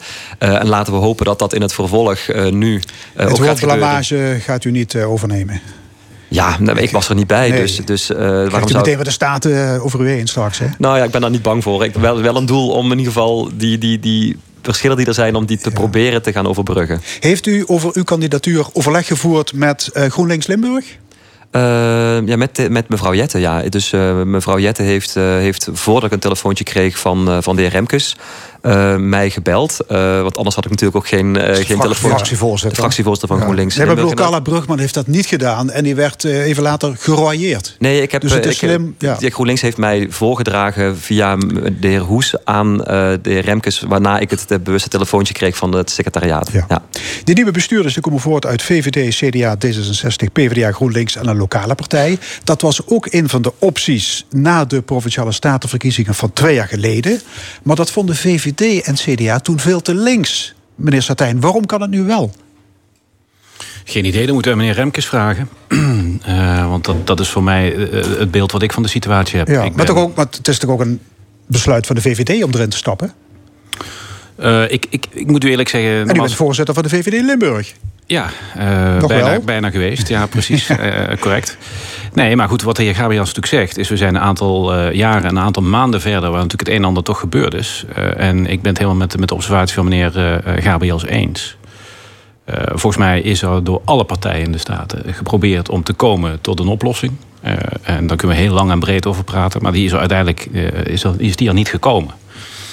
Uh, en ik hoorde volgens mij een andere fractievoorzitter zeggen van ja, u moet het een beetje zien als een noodverband wat er nu ligt. Ja, en, en nood breekt ook wet. Want ik ben het ook met meneer Gabriels uh, eens dat ja, het, het, is, het is natuurlijk wel een situatie waar je naar kijkt, ook als buitenstaander. Uh, ik was natuurlijk een hele tijd niet politiek actief. waarin je natuurlijk met een dubbele crisis te maken hebt. Je hebt te maken met een coronacrisis en, en je zou ook kunnen zeggen een bestuurscrisis.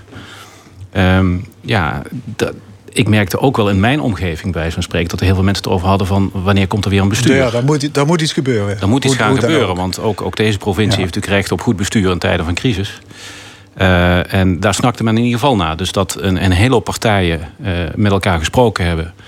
Uh, en met elkaar de verantwoordelijkheid wilden aangaan... om ervoor te zorgen dat er een bestuur kwam. Ik denk dat dat op zich lovenswaardig is.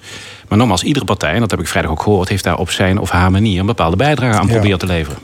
Uh, was u nog verrast over het feit dat een van uw collega's van het CDA is? Nee. Waarom niet? Omdat alle partijen, zoals ik zojuist al zei... hebben volgens mij een uiterste best gedaan om te komen tot een oplossing. En als je nee, maar u weet waarop, waar ik op doel. Het CDA heeft herhaaldelijk geroepen... wij gaan de komende bestuursperiode niet meedoen. Ja, goed, maar goed, we stappen niet in het bestuur. Precies. Ja, ja, maar Eerst, goed, dat, dat, ja, nou ja, maar, intern de boel op orde, et cetera. Bestuurscultuur, noem maar op. Gabriels, verrast? Ik, ik, was, ik was niet, uh, niet zo verrast. Uh, ja, want omdat ik... Uh... Maar waarom roep je dat dan voortdurend? Sorry? Waarom roept een partij als de CDA dat dan voortdurend? Oh, Wij dat... gaan niet meedoen. En het is een, het als is puntje een... bepaalt je komt. Ja, het is uw partij niet. Ik nee, het nee maar het is een extra parlementair college en we zitten er ook niet namens het CDA of namens GroenLinks. En natuurlijk zijn we wel lid van. Uh, van, van ik ben ik bijvoorbeeld lid van maar GroenLinks. Het is toch niet toevallig dat er een CDA in zit? Ja, dat zou je aan de heer Remkes moeten vragen. Nee, okay. maar, maar, maar we mogen weer spreken van een extra parlementair construct? Ja, waarin verschillende vormen dan dus zijn. En we zijn lid, ik ben lid van GroenLinks, dus het zou ook raar zijn om dat, om dat, niet, uh, om dat niet te benoemen. Ja. Uh, en ik ben ook voorgedragen namens GroenLinks. Maar ik zit er dus voor iedereen. Ja, maar er zit niemand in van de PVV. Er zit niemand in van Samen voor Limburg. Die, die hebben het nu over één grote poppenkast. Uh, ze voelen zich buitengesloten. 13% van de Limburgse kiezers staat buitenspel. Wat, wat vinden jullie daarvan? Het is niet aan. Het is, ik denk, het is absoluut onze bedoeling niet. En ook zeker die van Stefan en mij niet. Uh, en van het college niet. Om. Uh, ja, om enkel alleen maar met die fracties uh, die nou bijvoorbeeld uh, een, een, vertegenwoordiger geleverd hebben te, te, spreken. Het is juist de bedoeling om voor iedereen daar uh, te zijn. Dus ook voor alle fracties, als mede de P SVL, PVV, Partij voor de Dieren en ja. Forum voor Democratie. Dus het is absoluut niet de bedoeling om, en dat doe je altijd als bestuurder. Hè? Je, je, je, bent een weert wethouder voor alle inwoners, je bent hier gedeputeerde voor alle inwoners en dus ook PVV-stemmers. Ja. Goed, morgen vroeg stappen jullie de, de auto met chauffeur voor de deur. Uh, maar er is geen coalitieakkoord, er is geen programma. Wat gaan jullie doen? Nou, de Staten hebben natuurlijk de afgelopen jaren behoorlijk wat uh, beleidskaders vastgesteld, 32. En dat is ook aan ons uh, gevraagd in, in het proces wat hier aan vooraf ging om die beleidskaders Oh, die gelden nog steeds. Dat, loopt, dat beleid zeker. loopt eigenlijk gewoon door. Ja, in principe wel. Dus we hebben ook aangegeven, de Staten, dat ze toch wel belangrijk vinden dat er op een aantal uh, kwesties gewoon ook, ook antwoorden komen. Uh, stikstof, het vliegveld. Maar ook dat er wordt gekeken naar de situatie na corona, zou ik maar zeggen. Dus dat is feitelijk de extra opdracht, als je het zo wil bekijken, die wij met elkaar gekregen hebben. Maar in feite voeren wij gewoon het beleid uit zoals de provinciale staat dat al hebben vastgesteld. Is dat niet heel raar? Er was een, een, een coalitie waarin rechtse partijen domineerden. Nu komt er een coalitie waarin ja, links een plek krijgt en hetzelfde beleid wordt doorgezet. Is dat uit te leggen? Ja, de staten, zijn, de staten zijn in dezelfde samenstelling gebleven. Hè? Dus de, de vastgestelde beleidskaders zijn vastgesteld door provinciale staten. Dus daarin is niks veranderd. Dus uh, het zou, uh, het bestuur voert uit wat, wat, wat, ja, wat vastgesteld is door de staten. Dus ik kan me voorstellen dat het raar overkomt, maar dat is het denk ik niet. En je hebt in de uitvoering natuurlijk altijd nog, nog ja, ja, bepaalde vrijheden, wil ik niet zeggen. Maar we doen er alles aan om die 32. dus in feite maakt het ook niet uit welke nee. mensen je kiest en dat extra parlementaire construct er nou een GroenLinks of een PVV'er zit, nee. dat is lode maar Ik denk dat er in de uitvoering dat als je uh, op de, je voert dezelfde beleidskaders uit uh, en misschien dat er in de uitvoering hier en daar een verschil bestaat, maar de provinciale staten zijn de kader, ja, die vormen de kaders. Dus uh, en sowieso wij moeten we moeten de dossiers nog eigen maken. We moeten nog ja, de zaken die door moeten, die moeten nu ook moeten wij ons gewoon, wij moeten flink aan, aan, de, aan de slag om, om de achtergelopen ja, de achterstanden in te halen. Ja, die rechtse partijen, hebben, dat kwam al ter sprake, die klagen natuurlijk dat ze gepasseerd zijn nu. Hoe gaan jullie dat vertrouwen van die brede staten herwinnen? Ja, ik heb al, uh, nogmaals, wij, zitten daar uh, uh, namens alle partijen. Um, zo zie ik dat en zo ziet Geert dat ook. Ehm, en wat we natuurlijk de afgelopen weken gezien hebben, is dat iedere partij, en dat heb ik ook zojuist gezegd, ook in het debat, werd heel helder. Iedereen heeft daar zijn eigen bijdrage aan willen en, en kunnen, kunnen leveren. Wat je, wat je ziet is dat uh, dit de uitkomst is. En ik, ik wil zelf, dat zeg even op persoonlijke noot, gewoon echt naar die toekomst kijken. Hè. Alle Limburgers hebben recht op een goed bestuur. Alle Limburgers, vanuit welke vertegenwoordigende partij dan ook, moeten de komende twee jaar bediend worden. En ook op een respectvolle wijze. En ik heb gemerkt in de kennismaking en, en ook in het debat en ook de kennismaking die wij hadden als nieuw geïnstalleerd college achteraf eh, dat het echt goed mogelijk is om met alle partijen gewoon uh, te praten over hoe die toekomst in Limburg eruit moet zien. Dus ik heb er alle vertrouwen in dat we die verbanden met elkaar kunnen gaan leggen. En uh, ja, goed, dan zullen we zien in welke, welke uh, hoedanigheid dan de voorstellen, als die uh, gaan komen, hoe die dan behandeld worden door de Staten. Ja. Maar zoals Geert zegt, kijk, de, de provinciale staten hebben die kaders vastgesteld. En, en daar kunnen en willen wij in die zin ook niet van afwijken. Nee, maar goed, de, de, de toonzetting lijkt anders. bijvoorbeeld ook aan de linkerkant. De SP is niet blij, is vooral kritisch op de Partij van de Arbeid en GroenLinks. Die nu instappen. dit gaat allemaal op de oude voet verder. En ehm, ja, dat wordt dus ook op links wordt dat niet gemakkelijk, Geert Gabriels. Nee, maar zoals, ik, zoals we net ook al zeiden, we gaan met alle fracties uh, in gesprek. We staan voor iedereen uh, open. En als we inhoud bovenop stellen, dan maken al die links-rechts zaken misschien minder uit. Hè. Als inhoud voorop staat en je probeert de inhoud zo goed mogelijk ja, uit te voeren van die kaders. En ook kansen te grijpen, nu weer in, in overleg bijvoorbeeld met in, in Den Haag of de, de, de, de, belangen van Limburg buiten Limburg vertegenwoordigen. Dan, ja, dan proberen wij zowel links als rechts erbij te betrekken en zoveel mogelijk te bereiken. Ja, de hele bestuurscrisis in Limburg is natuurlijk begonnen met de IKL-affaire. Oud uh, CDA-gedeputeerde Herman Vreje die zou subsidies hebben doorgesluist naar eigen bedrijven. Nou ja, toen uh, Koopmans en Makkes, de CDA-gedeputeerde, treden af. Vervolgens het hele, uh, het hele college. hebben jullie ideeën over hoe het anders zou kunnen met die bestuurscultuur? Hebben jullie daar al de afgelopen dagen over nagedacht? Ik wil er best op reageren. Ja, Geert ehm, Gabriels. ja, er is een, eh, een heidag uh, gepland. We zijn natuurlijk pas net één dag of twee dagen zeker. geïnstalleerd. Hè? Dus, dus, maar er komt een heidag. we, gaan veel, we gaan daar veel over spreken. we hebben ook allebei aangegeven dat, dat het ook te maken heeft met verbinding. Hè? Maar weer met inwoners, maar ook tussen de fracties, maar ook in het college om weer. Dat is een heidag voor GS, voor, voor GS. gedeputeerde staten. Ja, ja, daar gaan we daar waarschijnlijk ook over spreken. Dus ja, dat, dat is het is altijd erover spreken, spreken, spreken dan, dan, en open en transparant uh, daarin zijn. Uh, dat is wat wij willen. Ja, Stefan Satijn? Ja, dat is zo. En uh, volgens mij is ook uh, vlak na het reces ook een, een dag met de Provinciale Staten georganiseerd. En ik denk dat het ook goed is dat datgene wat wij met elkaar bespreken in het, in het college, ook, maar zeggen, ook delen met, met Provinciale Staten. Uh, dus uh, het is ook goed denk ik dat we daar even wat tijd voor hebben om dat gewoon eens even met elkaar te kunnen bespreken. Want we hebben ook nog geen enkel gesprek gehad bijvoorbeeld met de ambtelijke organisatie.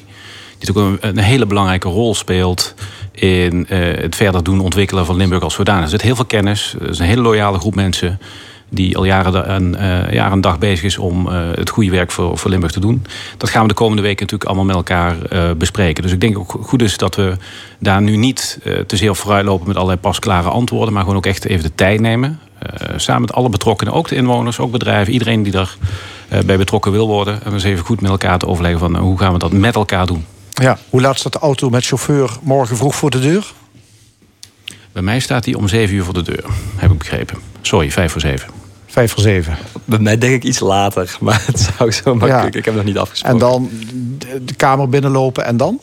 Aan het werk. Aan het werk. Voor Limburg. Ja. We hebben, we hebben meteen al uh, inwerkafspraken met de ambtelijke organisatie over uh, ja, de dossiers die dan in je portefeuille zitten. En dat is, uh, dinsdag praten we verder over de verdere invulling van, uh, van de portefeuilles. Dus er wordt, uh, zijn veel dossiers. We hebben een doos met meteen, dossiers gekregen. meteen aan de slag. Ja. Zeker. Oké, okay, dank jullie wel. de nieuwe gedeputeerden Geert Gabriels en Stefan Satijn. Dank voor de uitnodiging. Bedankt. U luistert naar de stemming van L1 Radio. Zometeen de column van de Reze Komans. Maar eerst de Bee Gees met Holiday.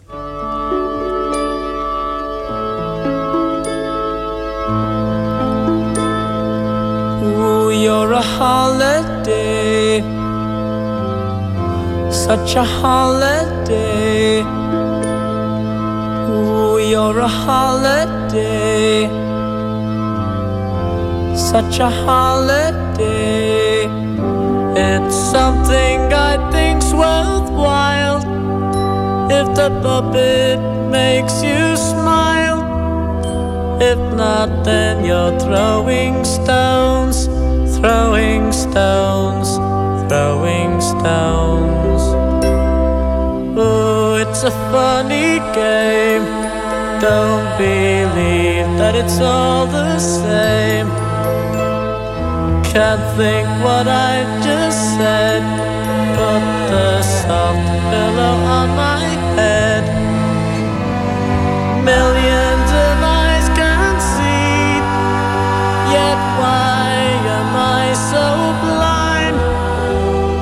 someone else's mean? It's unkind. It's unkind. Dee dee dee dee dee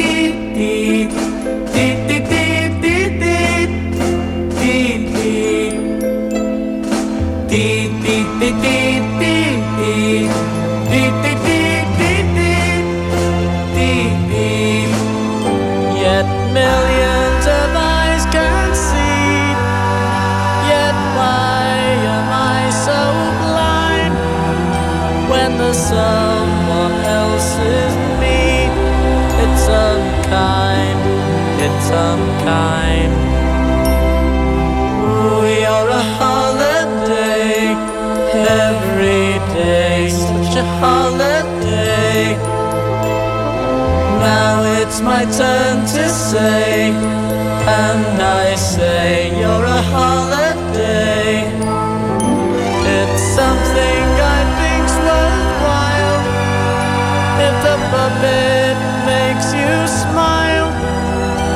If not, then you're throwing stones, throwing stones, throwing stones. Dee dee dee dee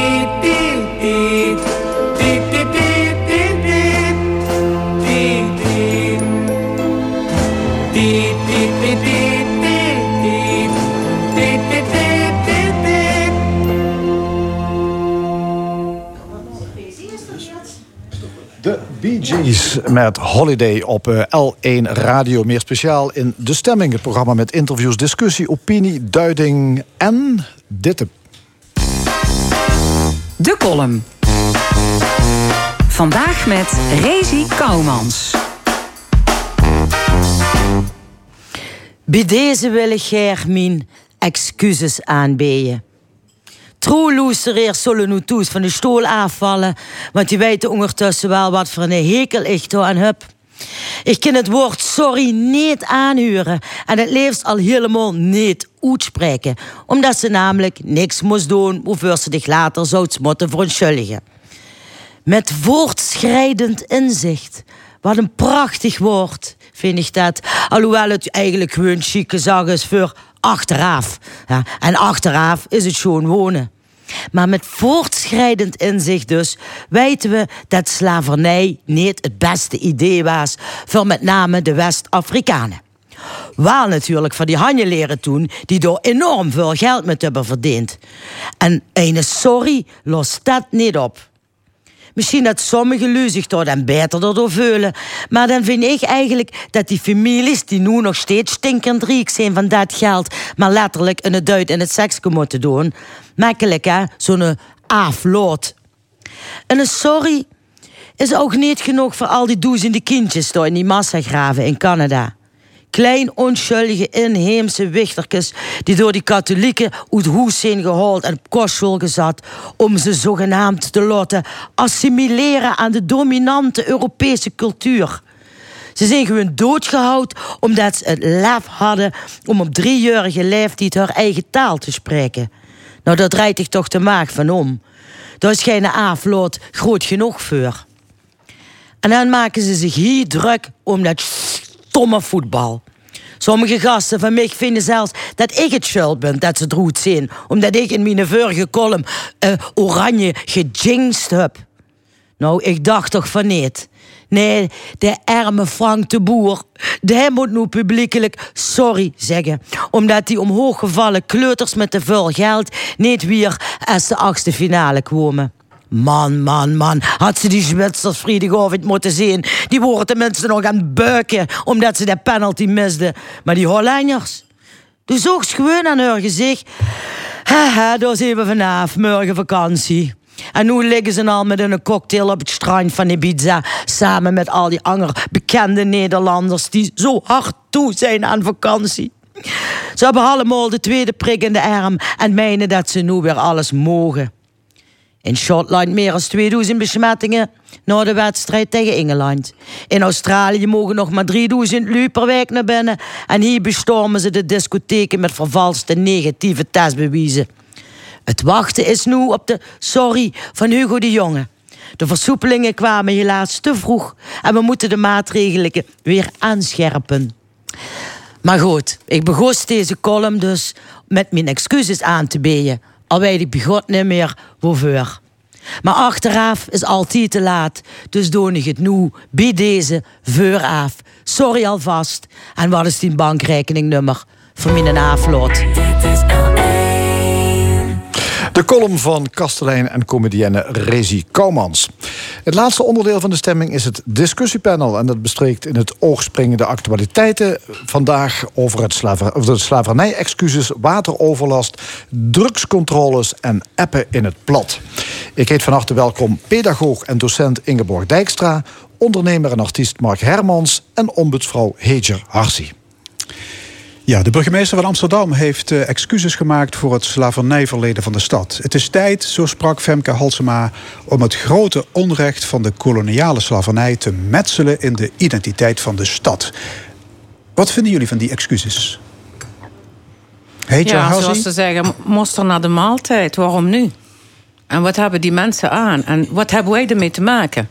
Deze generatie van 2021 of de 20e eeuw, wat hebben die ermee te maken? Wat hebben ze meegekregen? Zijn ze daardoor verrijkt geweest? Uh, hebben ze iets extra's gekregen? Wat? Dus uh, ja, sorry. Ik zou kijken naar nu, wat nu gebeurt. De moderne slavernij. En al die landen waar de columnist het over heeft gehad. Al die mensen, al die doden, al die oorlogsslachtoffers. Of het nou Palestina of elders. De klimaatslachtoffers. Dat ze van, van Afrika weggaan. En elders in Europa proberen te huisvestigen. Die ze nu in Frankrijk of in Griekenland zitten.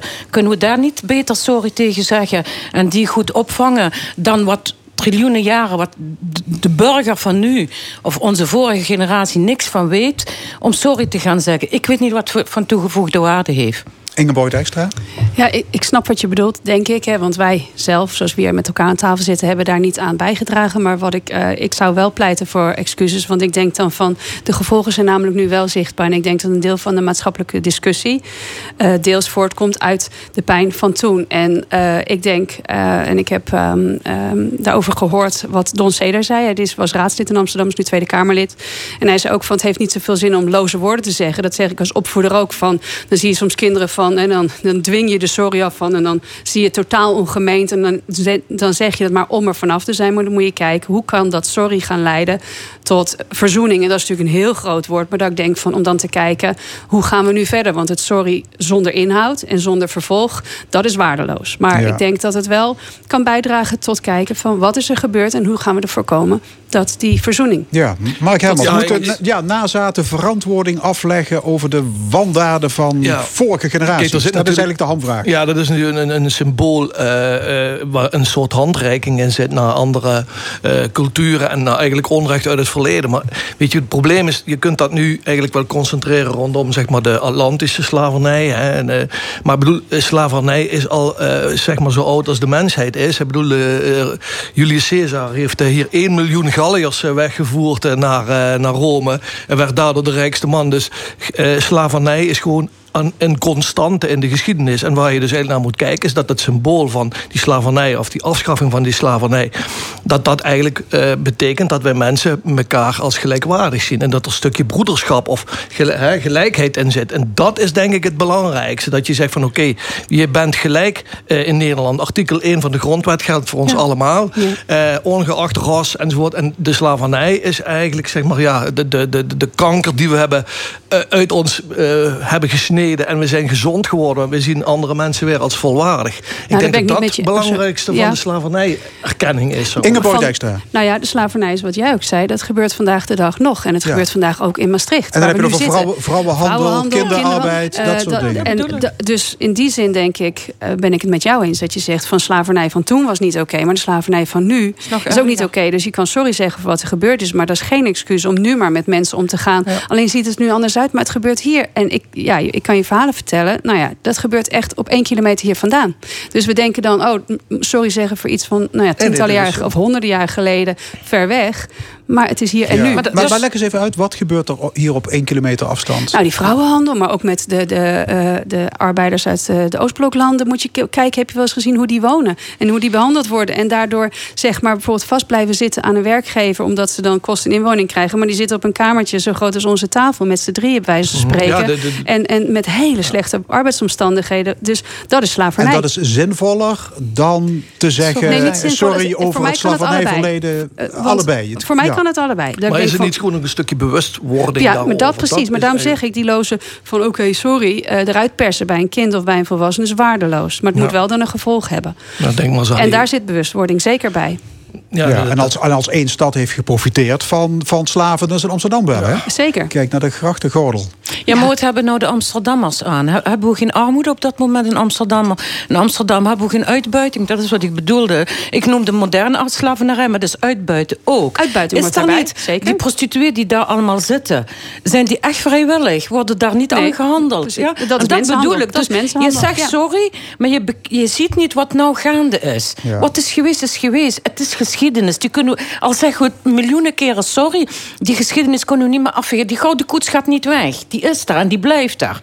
En dan kunnen we wel sorry zeggen, maar de gouden koets blijft. Dus we kunnen, dat is niks meer. Doe nu wat aan. Suriname is onafhankelijk, maar die krijgt nog steeds geld van zijn bezetter van vroeger. Dus sorry heeft geen zin, werken na. Leer daarvan. Dat, dat, pleit ik voor. Ja, dan pleit ik voor sorry zeggen voor iets wat niet juist is geweest. En dat kan de, de, het begin zijn om te kijken en wat is nu onjuist en waar gaan we dan, zoals uh, Rezi net zei, vooraf al zeggen van uh, het spijt me nu al. Mhm. Maar echt zonder glimlach zeg ik dan, we moeten aan de slag met de uitbuiting en de mensenhanden van nu.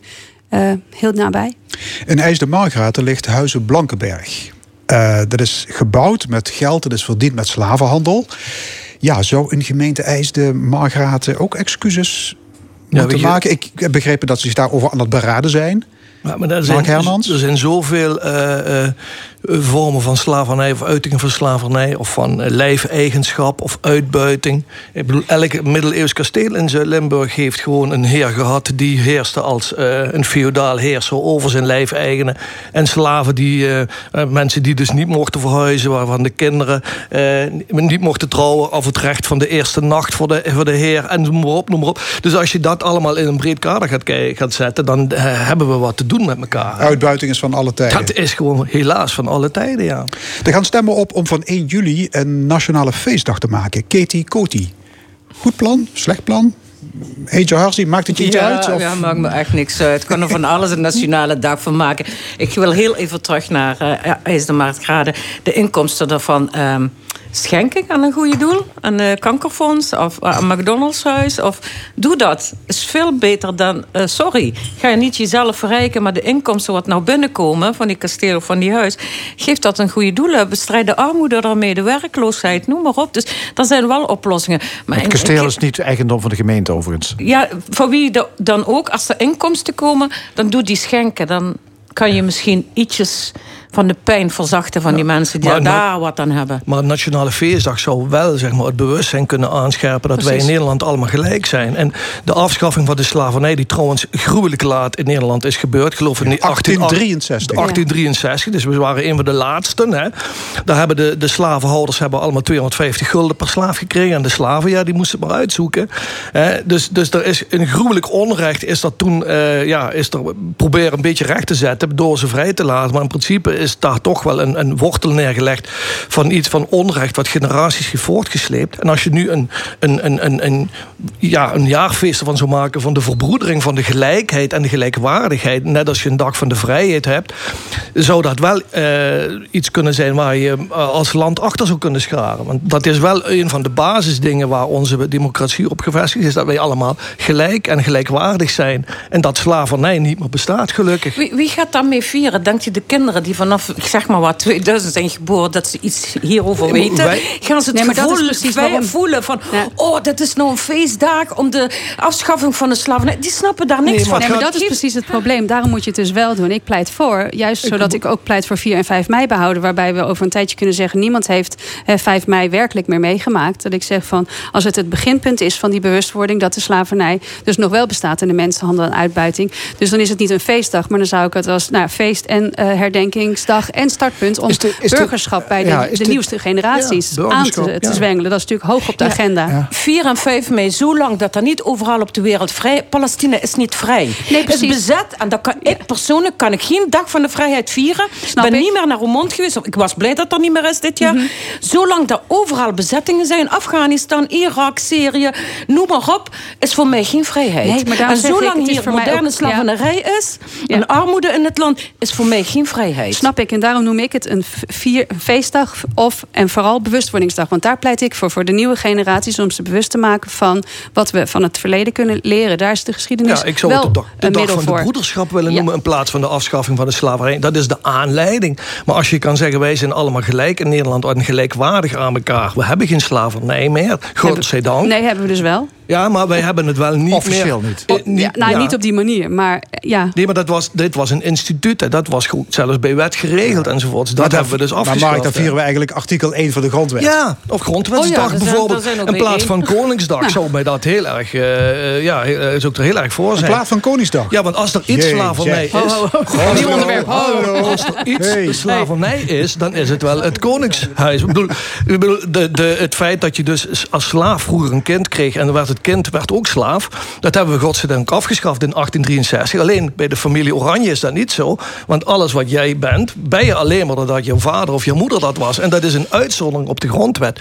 Dus ik zou zeggen, alle mensen zijn niet een heel gelijk. groot verschil dat je toch nog uit zo'n situatie zou kunnen Nee, je stappen? hebt een positieve discriminatie en een negatieve discriminatie. En de negatieve discriminatie hebben we in 1863 afgeschaft. De positieve nog niet. Dus ik zou Ja. dat uitruilen. Zullen, we- zullen we deze discussie een andere keer voeren? Gaan we doen. Gaan we op Ja. eh, Ja, graag. 27 april Ja. volgend jaar ben ik er. We gaan even naar, eh, naar de hoosbuien van eh, afgelopen week. Eh, ja, heel veel overstromingen door overvloedige regenval. Vooral in Zuid-Limburg en heuvelachtige gebieden. Eh, ondanks waterbuffers die her en der zijn aangelegd de afgelopen jaren. Is dit een gevalletje gewoon pech? Of Ja, weet je, we hebben, we hebben een noodverbandje aangelegd, maar dat blijkt niet te werken. Een of andere manier. En de waterschappen eh, die daarover gaan, toch primair met gemeentes en provincies, die hebben natuurlijk allerlei plannen al bedacht. Maar dat zijn natuurlijk allemaal plannen die ook ja, moeten worden uitgevoerd. En die zitten midden in de uitvoering, zou ik maar zeggen. Er zijn nog heel veel buffers niet aangelegd. Eh, maar ja. Het- ik, ik vrees dat, dat, dat wat we hebben aangelegd, dat dat gewoon niet voldoende is. Dat we in de toekomst echt met dit soort enorme eh, vloedstromen geconfronteerd worden. Als je de beelden zag in Eigelshoven, mijn god, er staat dan één meter water in de, in de dorpskern. En dan moet je dan maar wonen. En dan maar denken dat dat over tien jaar weer gaat gebeuren. Of binnen tien jaar weer een keer gaat gebeuren. Er is niet tegenaan te verzekeren, vrees ik. Ja, ik ben geen waterdeskundige, maar ik ben het denk ik wel met je eens. Hè. De plannen zien er goed uit. Ik denk dat er van alles in gang is gezet. Maar het is te laat. Dus die, eh, die eh, metafoor van het is een pleister op zeg maar, een gapende wond. Alleen is de vraag nu, en ik ben geen eh, meteoroloog of nou, wat ik al zei, waterdeskundige, regenvaldeskundige. Maar als dit vaker gaat voorkomen, dan wordt het, ja, dan wordt het een duur grapje en ingewikkeld. Want ja, ik heb ook die beelden gezien. Het is, dat je kan kanoën door de Zuid-Limburgse eh, heuvels is natuurlijk niet, niet wenselijk. Nee. Ja, we weten dat er door klimaatverandering hevigere regenbuien Ja, precies. nog vaker zullen Dus het gaan zal. voorkomen. Dus dat belooft gewoon niet veel goeds. Ja. Dat moet je dan Nee. maar gewoon constateren en voor lief nemen. Nou, nee, niet gewoon constateren. Er moet, moet een beetje in de versnelling komen, denk ik. Ja. Maar weet je, dat heeft ook te maken bijvoorbeeld in de agrarische sfeer waar ik dus in het Heuveland woon. Daar is natuurlijk alle grasland is opengescheurd. Er zijn maisvelden voor gemaakt. Mhm. Nou ja, en als daar dan die regenbuien op los worden gelaten. En, en dat gras houdt dat, water niet houdt dat water vast, maar de open akkers niet. Dan drijft die lus gewoon in, in, in, in liters en, en, en kubieke meters allemaal de straat over. Dat is een erosie dat we niet weten. Maar dat komt dus ook op de manier waarop wij de landbouw op dit moment inrichten. Dus het, is, het gaat verder als alleen maar een waterbuffertje aanleggen. En maar hopen dat Ja. de, de modderstromen gekanaliseerd worden. Het heeft ook de manier te kijken, maken we een manier waarop we met landschap inga, eh, omgaan. Of onze tuinen die allemaal Precies, vol liggen met tegels. tegels. Ja. Allemaal grindbakken van gemaakt, omdat dat eh, zo. eh, Dus ja. ik denk, dit moet een gezamenlijke aanpak worden van... Dus dat heeft, ja. ja, daar, is, Ja. daar is wel een masterplan voor nodig, lijkt mij. Ja, je, je, je hebt het over die, eh, ja, over die tegels. Hè? Mensen Mhm. die inderdaad een, eh, een tuin beklinkeren. Want dat is lekker makkelijk. Hoef je ook geen grasmachine meer te kopen. En, eh, zou je daar ehm, ja, als overheid... zou je daar mensen extra voor moeten gaan belasten? Hè? Als ze ja, een bepaald percentage van de tuin eh, vol leggen met klinkers? Je hoeft ze niet te belasten, maar je kan ze wel belonen. Ja, precies. We zien al die mensen, de uitkeringsgerechtigen... die voor de gemeente in de groenvoorziening gratis werken... kan je zeggen, nou, eh, u bent op leeftijd en u hebt een grote tuin... je hebt die gras, dan kan eh, zo'n persoon je wel komen helpen op vrijwillige basis. Dus... eh Beloon de mensen, denk met hun mee. Ik heb de Deltaplan zitten lezen en dan las ik ergens dat de gemeentes een ehm, stresstest moeten doen. Dan vraag ik me af welke gemeente heeft dat gedaan vanaf dat de Deltaplan is gemaakt. Ik denk geen ene, niet Egelshoven, wat nou echt heel erg overspoelt. Het is een mijnplek. Uh, Heerlen, Kerkrade, dus daar heeft de mijn daar gezeten. Ja, dus daar hadden we kunnen het- weten. maar ja. Bundemeersen was het ook erg. Ja, en was ik ook dus woensdag. al, die- al, al Ja. Zuid-Limburg. Dus dan denk ik, ja, gemeente, waar Ja, ben jij je? zegt mensen, mensen belonen Mhm, om ja, hun tuin te vergroenen. Ja, waarom Ja, niet? je, hebt, Ja. je hebt er subsidies dan voor. Weet Ja, je, voor elke vierkante meter die je ontkoppelt, dak ontkoppelt van Ja. het riool. eh, en een, thuis een wadi aanlegt, dus een soort vijvertje als het ware Mhm. ondergrond, waar het water kan wegzakken. Daar krijg je dan volgens mij 9 euro subsidie voor. Alleen als je dan kijkt wat dan. zo'n 9 wadi- euro voor een 9 wadi aan te leggen? Nee, voor, om het te ontkoppelen van het, eh, van het dak, van de riolering. Hè? Ja, ja 9 euro. Per, per dag. Ja, dus, dus, dus, maar ik bedoel, een, een, een, een regenbuffer van 3000 liter om het water in op te vangen, die kost dan bijvoorbeeld 5000 euro. Ja, dan krijg je dan 800 euro subsidie. Dus dat is, daar gaat wel een gat. Terwijl in België is dat gewoon verplicht. Elk huis heeft gewoon voor 3000 liter een regenwateropvang. eh, moet je standaard inbouwen, zou ik maar zeggen. En daar moet je naartoe. Je moet naar die infrastructuur. eh, op de een of andere manier op gang eh, helpen. Want het is natuurlijk heel vreemd dat wij al het water dat op het dak valt... dat we dat nog naar de riolering Ja, doen. ja, ja, natuurlijk. Zonde. ja. En dan lopen al die rioleringen over natuurlijk. Ja, er zijn Ja, want- gemeenten die gratis regentonnen uitdelen. Ja, bijvoorbeeld. of in ieder geval Ja, met substantieel eh, subsidie. En dat eh, ik voor iedereen belonen. Precies. En die zag in Mariaberg Blauwdorp, zoals zag ik vorige week, dat mensen dan die eerste rij tegels gewoon langs hun huizen Mhm. aan het lostrekken zijn. En daar gewoon. En als elke, iedereen dat de eerste rij tegels doet, dat lijkt dan een druppel op een gloeiende plaat. Maar het is ook die bewustwording daarin. Van, want dat, die e- ene tegel kan je zelf ook uit de grond trekken. En daar kan je iets groens eh, zetten. En dat- ja, er zijn goede tips gewoon. eh, ja, oh, dat heeft de waterschap ook. Ik heb die website Ja. even bekeken. Maar het gaat niet alleen ja. met waterschappen, we moeten ook gewoon zelf... Zeker, eh, wij ook zelf en de boeren ook. Dat je denkt, want heb je ook. En, en er zijn natuurlijk ook periodes van droogte die eraan komen. Ja, dat water hebben we gaat vorig zo- jaar gezien, dus, Precies, eh. dat je denkt, dat, dat, dat is toch ook niet duurzaam. Dat die overschotten van water die gaan weg. En drie maanden later hebben ze dringend nodig en moeten wij het, eh, de, de kraan eh, Ja. tappen. Dat, is gewoon krom. Ja. Oké, ander thema. Deze week is er een drugs- en wapencontrole gehouden op het Da Capo College in Sittard. Op verzoek van het bestuur. Eh, wat is er gevonden aan wapens en drugs? Helemaal niks. Wel zijn drie leerlingen geschorst omdat er sporen van wiet werden aangetroffen. Ingeborg, je bent eh, Ja, de pedagoog en docent. dus wat wat dacht, vind je eh, van zo'n controle? Prima. Eh, en ik bedoel, natuurlijk is het dan. Ja, ha- hadden ze gehoopt wapens te vinden? Ik hoop van niet. Want ik heb de statistieken erbij gepakt. Want ik dacht, je, in de media krijg je soms een vervormd beeld. Maar gewoon even wat de politie eh, laat zien. En dan heb ik het over jongeren tot en met 17 jaar. Dat vind ik wezenlijk anders dan. eh nou goed, de- ja, nee, snap wat ik bedoel. En de, de, de cijfers zijn eh, schrikwekkend van betrokkenen bij een messteekincident 2017 162, 2020 408. Hè, dat is een ruime verdubbeling. In beslag genomen messen bij jongeren tot en met 17 jaar 2017 486, 2020 1565. En het is tegenwoordig bijna ook een beetje ja, een keukenmes. Hoeveel jongeren ik niet ken die gewoon een keukenmes in hun rugzak hebben zitten. Ehm, Dat, dat neemt gewoon toe. Dus als je zegt van deze specifieke uh, ja, zoektocht heeft niks opgeleverd, maar het is wel een, een, een, groot probleem. En ja, dit soort acties kan ik wel achterstaan. Al was het alleen maar om dat gesprek aan te gaan. Heftig is dit voor leerlingen als plots de politie binnenvalt met drugshonden en alle schooltassen en kluisjes binnenste buiten omkeert? Nou, voor de leerling weet ik niet. Kijk, ik, ik kom uit die gemeente waar die school toevallig zit. En ik kan heel veel verhalen. Daar echt ontzettend veel verhalen. De actie is terecht, is niet voor niks. Mhm. Eh, en niet echt om de omwonenden, ook bij sommige ouders. Uh, er zitten daar een paar dominante jongeren die van alles permitteren. Ik vraag me af, waarom heb je een, een keukenmes bij je? Iemand die uh, blij en gelukkig naar school gaat, hoeft geen mes bij zich. En er is geen kind die crimineel is. Er wordt gepest. Er zijn loverboys. Dat is, dat is van alles en nog wat. Zowel de Capo College als uh, Grafhuin College. Dus het is niet alleen bij de Capo College. Uh, Trivianum die doet dat vaker, maar niet zo publiekelijk aan media en weet ik wat allemaal. Het is nodig, het is niet voor niks. Ja, ja maar toch werd van tevoren gezegd, er waren geen vermoedens van drugs en wapens op die school. Ah, ja, sorry, dan, dan, heb je, dan, heeft diegene onder een, dat heeft onder een steen geleefd. En ik, eh, hier in Maastricht is precies hetzelfde. Ja. ik werk vooral in deze regio en in, uh, in Meersen. Het gebeurt overal. Dus als, als mensen dat zeggen, dan leven ze onder een steen en willen ze gewoon niet toegeven dat we een probleem hebben van onveiligheid. En ik ken ook jongeren die niet, die niet ongelukkig zijn, maar die gewoon zich onveilig voelen. En dan denken van stel dat er wat gebeurt, heb ik dat, uh, dat keukenmes. Niet vanwege dat ze de actieve dader of pleger zullen worden, maar meer zo van dan heb ik het gevoel van veiligheid. Maar is dit, en dat is dus echt een probleem. Jij zegt nu, ik ken jongeren die hebben een keukenmes in, hun, in hun tas. Ja, ik schrik daarvan, alleen al die constatering. Dus ja, dat, dat is al normaal. Dus, nou ja, dat is niet ongebruikelijk. Normaal is dan een te groot woord, maar dat komt. En ook bij gewoon eh, kinderen zoals die van jou en mij. Dus het hoeft helemaal niet uh, uit uh, gezinnen te zijn waar ze zo'n voorbeeld hebben. Maar gewoon omdat die sociale onveiligheid op scholen is een probleem. Zowel voor docenten trouwens, waarbij ik niet wil suggereren dat die met zoiets in een tas lopen. Maar wel de, de tieners voelen zich gewoon onveilig. Die, die messen, ja, die messen worden echt bij de Action voor 69 cent gekocht.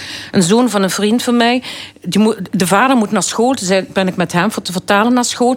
Die had met vrienden bij de Action gewoon een kleine mhm. mesje gekocht. Toen hebben we met die jongen hij voelt zich bedreigd. Dus dan heeft hij dat dus mesje... niet bedoeld om een worteltje te, te, te, ja, ja, ja. te schillen? Nee, maar ook nog ja, een kleine, kleine mesje voor 69 cent. Een, ja, een heel klein mesje voor 69 cent. Eigenlijk, het is schadelijk, maar die jongen had het bij zich. 14 jaar oud.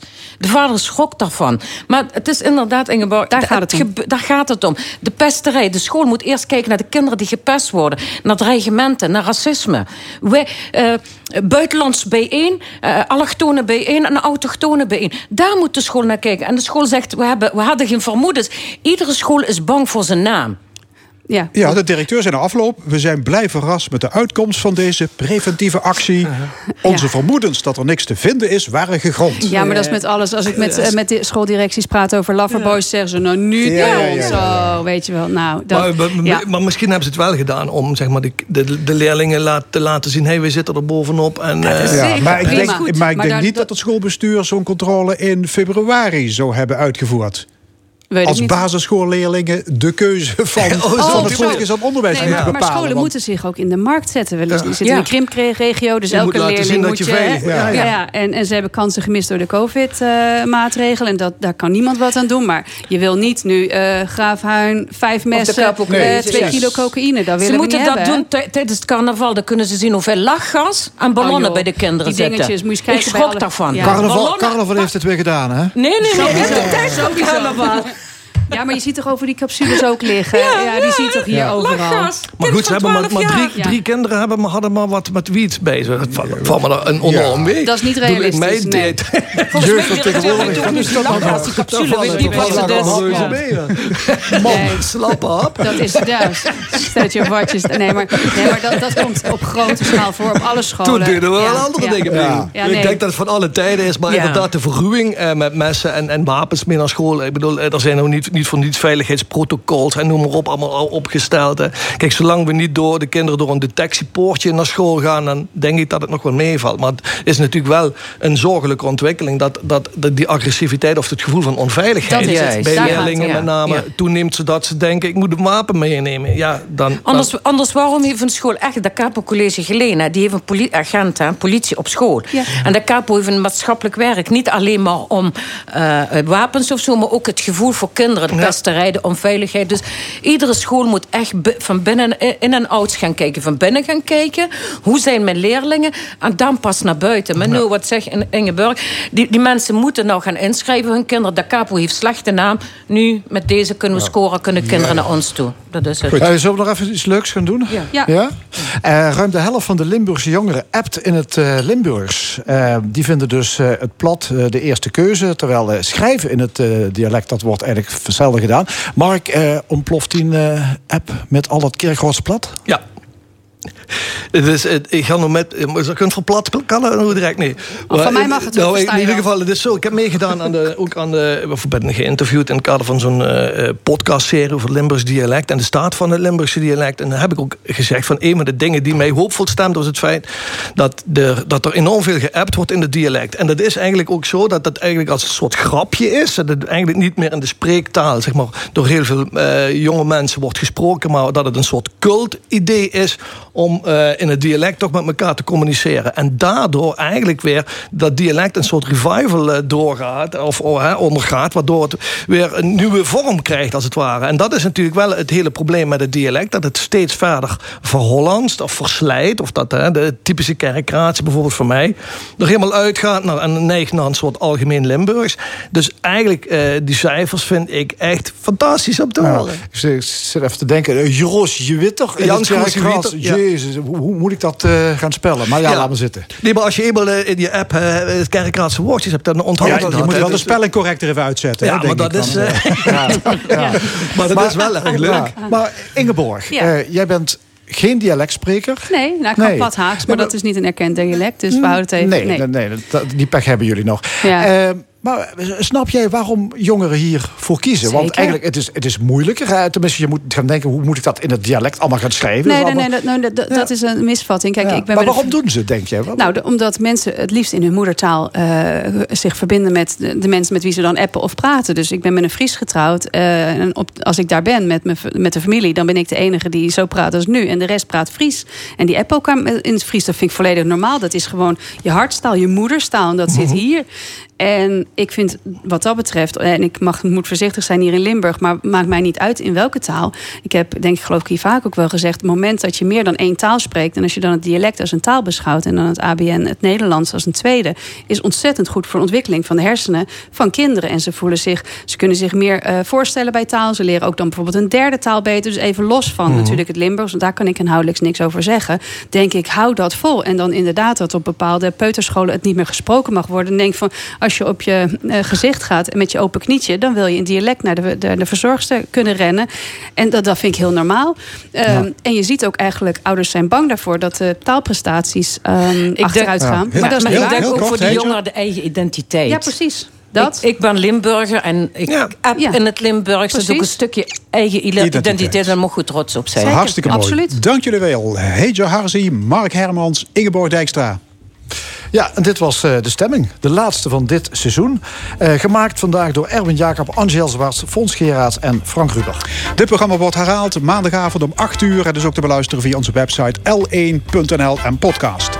De komende negen zondagen hoort u om 11 uur een nieuwe serie Stemmingmakers. Lange interviews met markante Limburgers. En het spits wordt afgebeten door theatermaakster Lana Nasser. De stemming is weer terug op zondag 12 september.